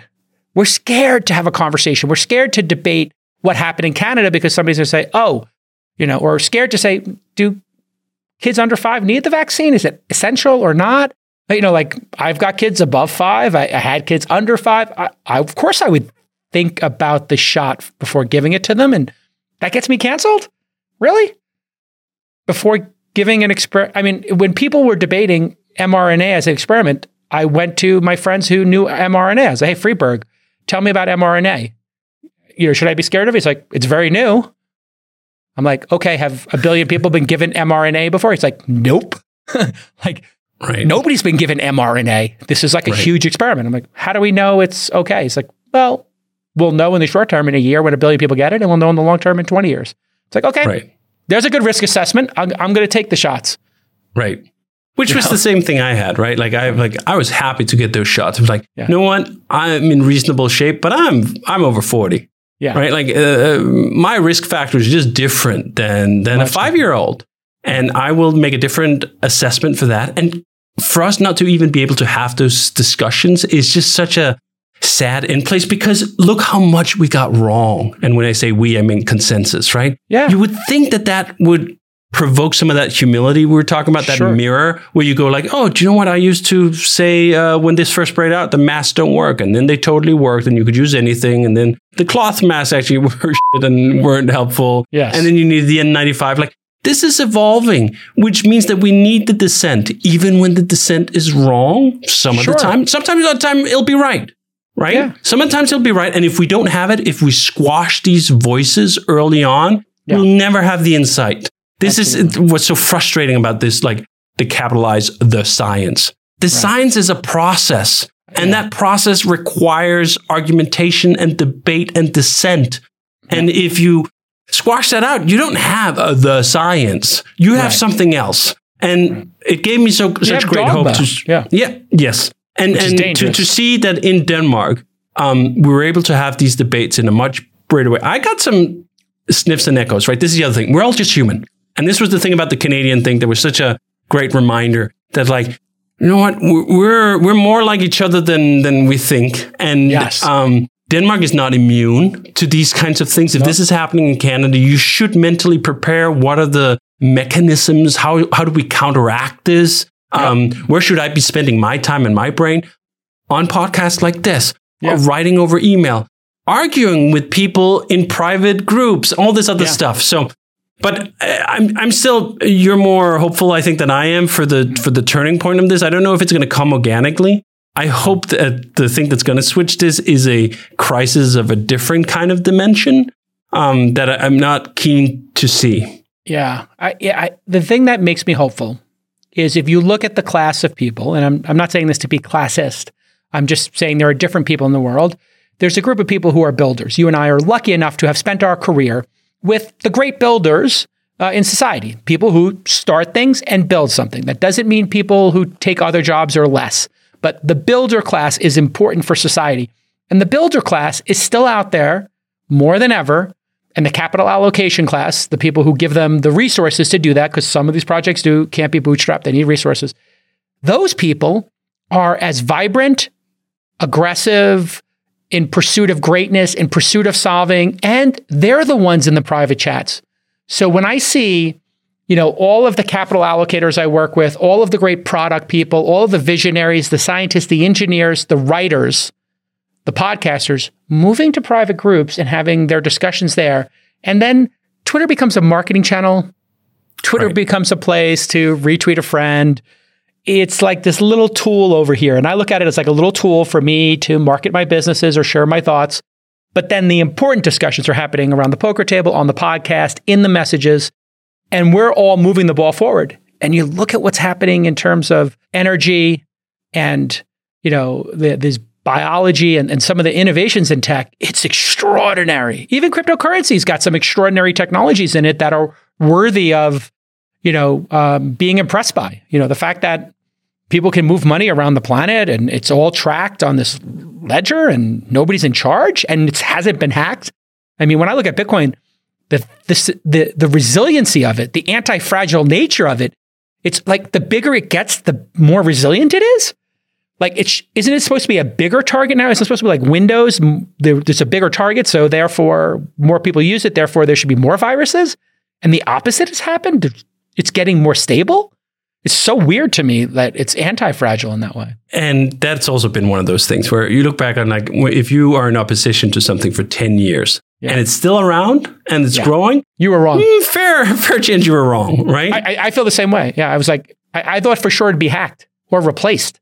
Like, why right. hasn't it been hacked at its core? Like, I'm talking like, why hasn't like a because a there was a level novel exploit? There was a novel insight, right? There yes. was a novel construction that made it anti-fragile. Yes. And I think that that's, that's really fascinating. Well, I, I am actually inspired by your, your optimism that we can drain Twitter and these other nasty channels of sort of the real conversations, that they move somewhere else. And if, if we can rescue those conversations mm. just that they're still being had, they're not just mm. being suppressed, um, mm. that's a really comforting thought. And I've been, I've changed my Twitter use to the same thing. I just, I post links to my writing and yep. I turn off comments on everything I post, and I have done for a year. And I just don't use that as a platform of having any discussion of any kind. Mm. And then I put all that energy into the discussions like this, discussions in the private chats, discussions on email. So good. And, and it's actually, it's restoring my faith in this idea of talking to strangers, which was mm. something social media destroyed my faith in. I thought the problem was like, well, strangers just can't have these conversations. Mm. You need a rapport. You need all these other things. Maybe you need the bottle of wine. Maybe yeah. you need these other things to facilitate it. I felt like it's not true. Uh, so I have, at, at simultaneous levels, greater faith in humanity that we'll figure it out, while also just being utterly depressed about the depravity that is these social media channels. All right, I'll see you on our private chat that I'm starting right after this. And everybody go, stop what you're doing, pause the pod, world.hey.com slash DHH. Sign up for his email, world.hey.com slash DHH. And if you don't have a hey dot com email, great product, go check it out. Super affordable, super private. Uh, get yourself a backup, even at the very least, to uh, the dependency on Google and Apple's ecosystems and Uh, D H H, I'll talk to you in six, twelve months. Maybe we can put something on the calendar and, and chop it up again. And hopefully I'll get to Europe and we can go find a cafe and crack open that bottle of wine and God, anytime, so, I mean, I'm so jelly, jelly of you in Denmark. Such great food. You get those smørrebrøds. You get those smørrebrøds. Oh, oh the brown good. bread with the fish on it and that butter. Oh, I eat those it's, every day. It, it's good. I'll share a meal anytime, man. This was a all pleasure. Right, talk to you soon, brother. All right, later. And we'll see you all next time on This Week in Startups. Bye-bye. All right, everybody. It's Friday, so it's time for everybody's favorite segment of the week. Rachel Reporting's famous, now infamous, OK Boomer uh, segment. Who do you got for us on our OK Boomer producer, Rachel? I got to speak to my first non-Gen Z of what? the segment. An I old? know. I know. Oldster or youngster? He was older. What? Not that much older, but he had a really cool app. The person I got to speak to was named Tony Tran from Lumanu. He is the founder and C E O, and Lumanu is a company that helps creators manage their invoicing, payments, collaborations, and more. I've been very interested in the creator economy, and I know a ton of Gen Zs that would love to use this. So I got to pick his brain and hear his thoughts on the entire process of being a founder and the landscape of creators. And the generational difference, right? It sounds like he talks about the difference with you uh, between Gen Z creators and millennial creators. It's not just about the the side part. It's yeah. actually how they manage their money. Definitely. He goes in, and it was really interesting actually hearing him speak on that in particular, because I don't feel like I even consume much uh, content that's being like advertised to me by millennial creators. Like if you asked me like a millennial creator right now that has, that I've seen like try to like pitch a product to me, whether I'm like scrolling through my TikTok feed or watching on YouTube, I don't know if I can name one. So that was really interesting for me because I tend to consume content of people my own age. So definitely an interesting topic that he brought up. Fascinating. All right, here it is. Okay, Boomer with Rachel Reporting. Okay, Boomer. I understood the assignment. Now, thank you so much, Tony Tran, for coming on a segment of Okay, Boomer. So I'm guessing you are not a Gen Z. You're actually the first guest on the show who's not a Gen Z, but I know you deal heavily with Gen Z and Gen Z culture, though, so I thought it would be really cool to have you on. Can you talk to us a little bit about Lumanu? I understand that you're the C E O of it. I found them on Twitter, and overall, I just thought it was a really interesting company. Yeah, for sure. So Lumanu, we started in two thousand seventeen, and our mission is quite simple. We want to empower creators to thrive on their own terms. You know, I think it's an exciting time right now where there's a whole generation of solopreneurs and entrepreneurs making more money in more ways than ever, you know, working with whom they love on projects that they're passionate about. And we want to be that one-stop shop, you know, full stack business platform for them. Um, the idea is you can run your entire business from your phone. Think about it like QuickBooks with none of the anxiety, with built-in payments, banking, all the things creators need and nothing they don't. Awesome. And I think it's really cool that you're helping out with the creator economy. I read on The Morning Consultant that eighty-six percent of young people say they want to uh, they want to post on social media for money. So obviously there's a giant market there. And I understand that you make it easier on the operation side for doing things like invoices and payments and to create partnerships. How difficult is it to actually find brands that want to create, that want to advertise with creators? You know, it's funny. It used to be a lot harder. Um, but now with everything that's going on from people tuning out advertising to even like the more technical things like the the new Apple changes with advertising. You know, a lot of the brands understand that at the end of the day, the message isn't the only thing that matters. It's who's delivering the message. You know, I was a Vietnamese immigrant, moved to America in ninety-four. I didn't really see a whole lot of people like me in media, in T V ads, but creators basically give brands the opportunity to tailor their message and actually have it come from voices and people that look like their customers. So what you find at everything from, I mean, we work with everyone from like really big companies like Walmart down to fashion companies, even tech companies, right? Trying to convince someone to put money into your new crypto app or to uh, to use you as an alternative to Robinhood. Um, it, it helps when you have people that are as diverse as your customers are or should be. Do you see a difference between Gen Z creators and millennial creators on the platform? I do. Um, and you know what's funny? We internally at Lumanu, we have this idea of a Gen Z ethos, which obviously Gen Zs have, and actually a lot of younger millennials have as well. Um, when you think about like the old school, like sort of millennial, even older creators, um, they grew up on things like blog. You know, everything had to be very uh, perfect, very filtered, very tailored. And then Instagram and Facebook was the same. What we see with Gen Z is that raw sort of unedited perception, um, and, pers- you know, just the way they talk about their brand, the way they talk about their experiences with the brand. And I think even brands that work with Gen Z creators really let them do what they do best, right? And not give them like a script, which tends to be the case even like a few years ago in terms of like, hey, you know, I want you to like follow the script. It's almost like a T V commercial. Whereas now it's just like, we love working with you. We love, you know, who you are as a creator. Here's our product, and just give us your honest, candid reactions to it. So is there a sole reason you think why brands are choosing to do influencer marketing over that higher quality content that like we've seen previously? Like I see like a Super Bowl commercial or something that's just really processed, maybe not necessarily of that like pay scale, but is there a reason why brands would funnel a bunch of their money um, into like micro influencers rather than doing something a little bit higher scale? Totally. You know, I think at the end of the day, it's not just the funneling. It's just about having diverse content. There's always a time and place for super polished content, you know, that's for like a Super Bowl commercial, right? Or a billboard ad. But, you know, just like how people respond to different stimuli, um, it's just helpful to diversify the type of content you're producing so that some of it is more polished and some of it is just more raw and more approachable and relatable to the, the average consumer. Um, and I think that's one of the big reasons why brands now are investing so much money in this area. And I also want to call out, you know, creators aren't just influencers making content to be posted on social media.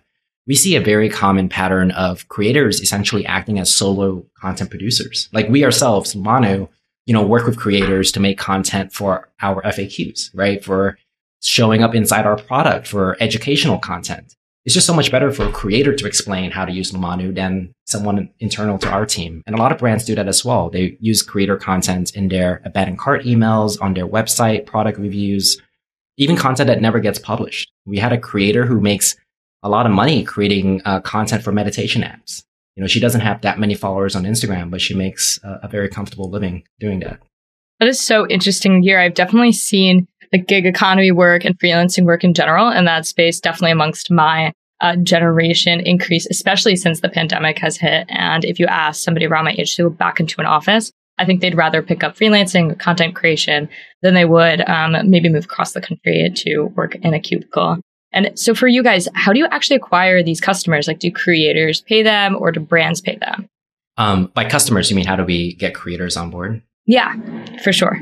I'm glad you asked. So that's actually one of the our secret sauce, if you will. So we have a really unique acquisition model. Um, we have a two-sided network. On one side, you know, we have a mission of empowering creators to thrive on their own terms. And some of the brands today who really believe in our mission know that, you know, running Facebook ads and advertising is relatively commoditized, right? But if you can actually get creators to love you because they love working with you, like that is something that can differentiate you from your competitors.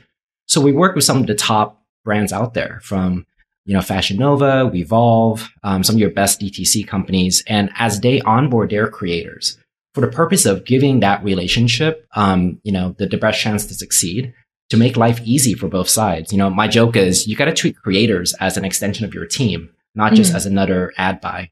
So they onboard their creators to Lumanu. So that's a big source of acquisition for us. Um, simultaneously, we have a great marketing team. Um, who, you know, invest very heavily in elevating and helping the creator community. So we get a lot of creators as, you know, someone told them about us. Um, they go on our website. One thing I love doing is I go on Google and I can actually see what people search for. And you can see when they misspell our name with L A M A N U. And I could tell, well, it's probably because you heard about us at a bar or something. And that's how, you know, you didn't know how to spell it, but you sort of phonetically write it out. So it's always cool to see the number of search results with that, because then you know that people are talking about us and in real life. But um, yeah, so that's basically the two channels. Um, you know, we do a lot of marketing, a lot of community, a lot of organic referrals. And then the other side is from, from the brands we work with. And why would somebody choose to go to an online platform rather than going to like a management company? Yeah. So, you know, for us, at the end of the day, um, we actually work very closely with creators, with managers as well. I have a lot of manager friends and I tell them all the time, you know, creators are giving you ten, twelve, eight percent, not just to like send invoices and hunt down payments. Like your job is to grow their business, is to be a business partner. And a lot of managers even hire assistants to take care of the more mundane admin stuff. Like, mm-hmm. look, no one wakes up in the morning saying, I need to hunt down all the people that owe me money. I need to figure out, you know, which one of my expenses is a tax write-off. I need to hunt down this receipt. It doesn't matter if you're a manager, a creator, or an assistant. So for us, you know, we frame it as Lumanu is basically your secret weapon, whether you're a creator who can't afford a manager or you're a manager who wants to free up more of your time, right, to network and, and actually get new business for your for your talent. Um, but that's sort of like what I've seen. It's never like um, either or.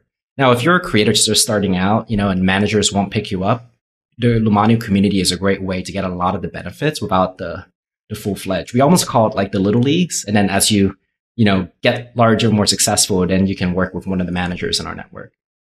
I was actually talking to a friend and I actually enjoy seeing like sponsored content on my TikTok feed from smaller yeah. creators rather than larger creators, because it just doesn't feel as salesy. And like I mentioned before, it definitely feels more organic. So it's cool that you guys have a space for that to exist, because as a consumer, that's definitely something that I value a yeah. lot more than having somebody that um, maybe is always like pushing products or just has, you can tell that they're doing the ad partnership for a paycheck. Maybe having the smaller creators feels a little bit more natural to me. And how do you guys charge? Like, how do you guys make money? Is this a consistent thing that you're doing, or is it based on, um, like, is it based on how big the project's going to be?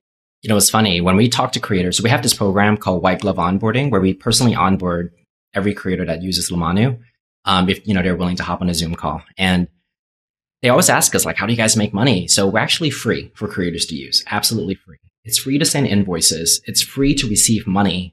Um, I joke all the time, you know, PayPal is probably one of the worst things for creators in that not only do they charge you two point nine percent, but there's a lot of stuff out there about how they hold on to your money. Because, you know, a creator making thousands of dollars from a brand is just going to set off red flags. So we're free. Um, the only thing we make money on um, is we have a product feature called Early Pay. It's our big belief that as a creator, just like most entrepreneurs and solopreneurs, you need cash in order to grow your business. But unlike a big company with, you know, venture funding, creators are living in a way where their business and their personal life are very intertwined. You know, if a client doesn't pay you on time, that could be a rent check. You know, if you had a medical emergency or, or an expense, right, and you just didn't get your money from YouTube that month, like that could be a really bad thing. So Early Pay costs two point nine percent, which is the same as PayPal. And essentially, we pay you whatever a brand or a platform owes you up front. And then we take on the onus of collecting the money on the back end.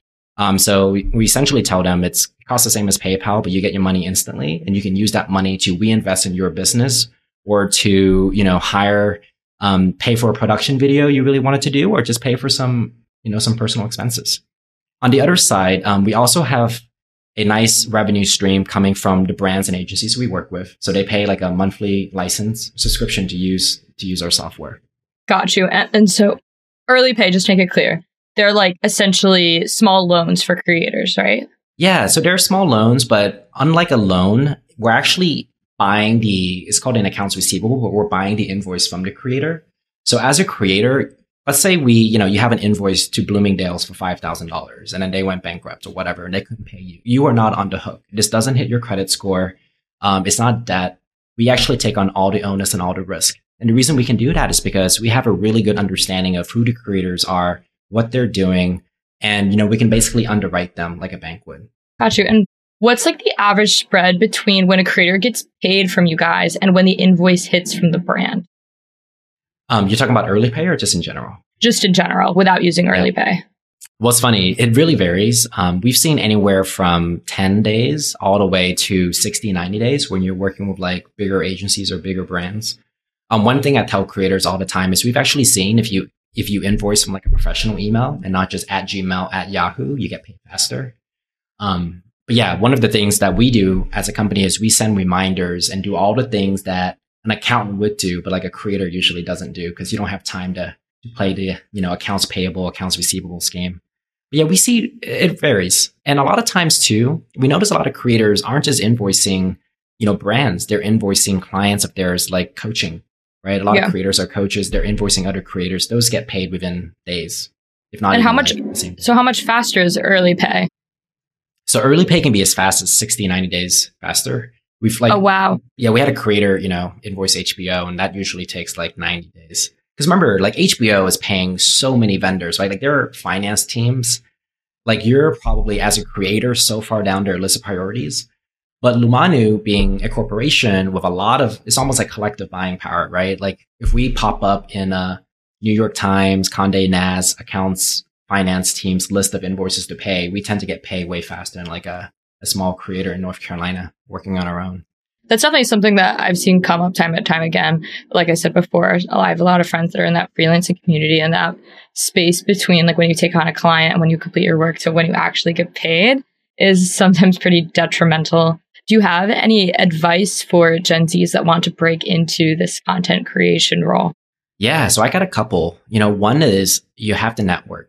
You know, like myself, I take this a little bit for granted back when I was first starting out as a founder, but the more people you know, the more people they know, and the chances of an opportunity coming on your doorstep is really high. You know, especially in today's economy, a lot of brands tend to work with multiple creators. And if there's already synergy and chemistry and network, they might even ask a creator, hey, who else do you know that would be good for this campaign? And if you've done your work and you're in community with those other creators, that just increases the chance of you surfacing up. And being in community could mean sharing notes, joining Facebook groups, doing joint collabs, you know, doing TikToks together. I think even platforms like TikTok and, and so forth really make it easy, you know, for, for creators to work with other creators. Um, so that's one. Two is, you know, really treat this as a profession, you know, not just as a hobby. So there's little things you can do, whether it's making an actual website, you know, use something like Webflow, pay a little bit extra money for like a good logo, or incorporate, you know, get a business bank account, like actually get an email that's not at Gmail. When people take you seriously, um, not only will you get more opportunities, but they actually pay you like a professional, right? And not just someone that is um, just doing this as a hobby.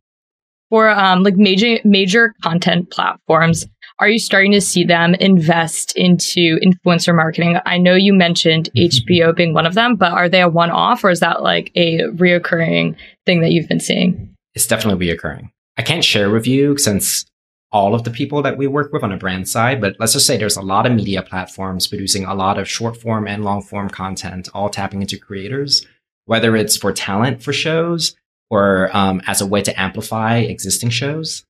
And it's it's a very common, it's a very common thing, um, which makes sense. You know, creators are essentially modern day micro publishers and micro media companies.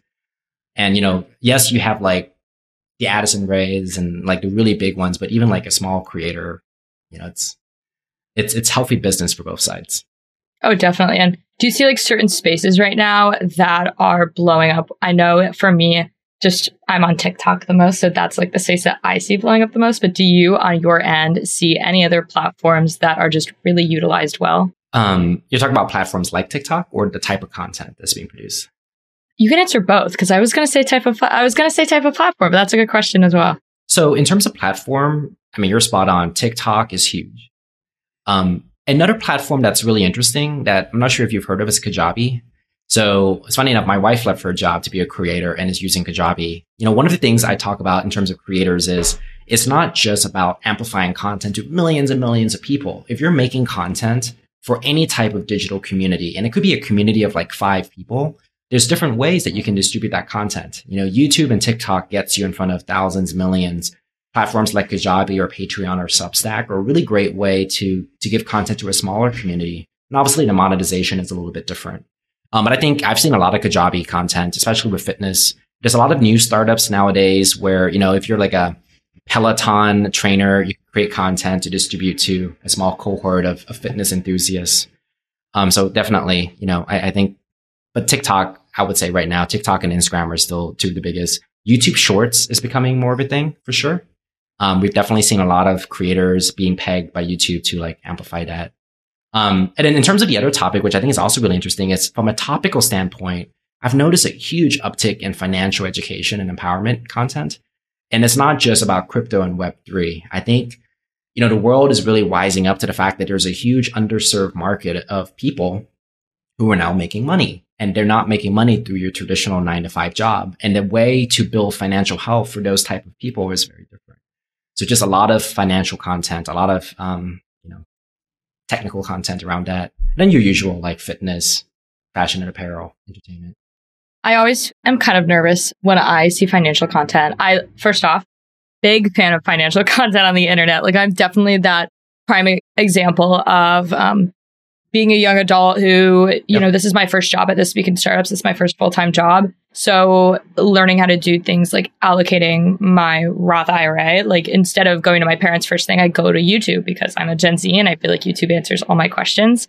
But there's something to be said and something a little bit scary about getting so much information off of YouTube and trying to parse through um, what is right and what's wrong in the content creator world, because I think yeah. some of it is just incredibly oversaturated. Um, but on the YouTube side for YouTube Shorts, I actually saw that YouTube is putting a lot more money into um, their short form content in general, which makes sense because I feel like they're trying to go after TikTok. Yep. Um, I think they announced that just a few weeks ago over on their YouTube blog. We went over it in an episode of This Week in Startups, I'm pretty sure as well. Did you see that YouTube's using like Google's giant cash reserve to pick off the top creators? Like, do you have any comments on that? Yes, it's definitely a not a novel playbook. You know, a while back, Twitch's payouts to creators, yeah. right, was leaked. And it's, it's it's a thing. You you pay creators for exclusive rights to, for them to produce content on your platform, and then they bring their audience. Um, it worked really well for Twitch. It didn't work that great for Microsoft's compet- competition to Twitch. So we'll see how this turns out. But yeah, I, mean, I would say one thing. I'm a big fan of YouTube because I think it's one of the few content platforms that have stood the test of time. Now, there's some, you know, unfair advantages they have sitting on Google's servers and, and having a low cost way to deliver content. But, you know, they, they tend to do right by creators. And there's a lot of content out there that generates ongoing revenue streams, which is something that Instagram, for instance, doesn't really do a great job of, at least not right now. Um, but yeah, anything that gives creators passive income streams and, you know, paying creators upfront for exclusive rights like that, I think. So if you were going to like recommend one platform for creators to start out on, which would it be? It really does depend on what type of creator they are. Okay. You know, if you are a, you don't want to set up a whole gig to do long form editing, I would say TikTok. You know, it's a great way to break through. It's a great low effort way of networking with other creators. I would very seldom recommend YouTube unless you really know what you're doing. Um, but, you know, there's a couple of other platforms. I actually think starting off with Patreon is not a bad idea, especially if you're building like a small group of people first and then let them inform you on what you should make for bigger channels. It's actually very similar to how like startups do it, right? You start with a small set of users, build for them as your early product advisors. And then when you're ready, launch to a bigger market. Um, it's something that I've seen a few creators do to great effect. Um, and you can always share your Patreon on like Reddit. I was going to say, how do you find people to check out your Patreon then? But Reddit. If I see it, yeah. sharing it on Reddit, sharing it on Discord. I've seen a lot. Um, I r- very recently have gotten into more of like the Discord communities yep. just because I find, again, Reddit, it's just been so difficult lately. Yeah. To just parse through things. And obviously, like their search function isn't phenomenal. Nope. So I've been joining Discords a lot, and people have been sending in their Patreons, um, going over like even things talking about like Web three. They're like, we made yep. a little masterclass. We broke it down really simple. Like it's super cheap. If you guys want to check it out and support me. And I'm like, that's actually a really good idea. I'm so big fan of that as well. Thank you so much for being on. This was super helpful just to see inside the world of the creator economy. Um, I obviously think like Lumanu is doing phenomenal things, and I'm excited to see what you guys do in the future. Yeah, no worries. I mean, this is the future. You know, I, I say like creators are just the tip of the iceberg, this whole creator ethos, if you will, just being able to like be passionate, you know, give something back to the world in the form of creativity and content, you know, entertain, inform, and inspire. I think that's something that we're going to see a lot more of. And there's probably a bunch of platforms that are, you know, on the horizon, maybe A R or something else, you know. Oh, man. Um, so we'll see. But yeah, I think it's an exciting time for sure to both be a creator and be in the ecosystem to support creators. Awesome. Well, thank you so much, Tony. And excited to get, again, just really excited to see where the entire creator space goes. I have a lot of hope for it in the future, and you guys yeah. are kicking it. My pleasure, Rachel. Hey, everyone. Producer Nick here. I want to tell you about the SaaS Syndicate. If you're a founder of a SaaS company with a product in market, our investment team wants to talk to you. Head over to thesyndicate.com slash SaaS, S A A S, to apply to raise from the SaaS Syndicate. And you can join Jason's syndicate of over nine thousand accredited investors at thesyndicate dot com. Producer Justin here. Know a cool startup? check out open scouting dot com, where anyone can refer a startup to our investment team here at launch, even if you don't know the founder.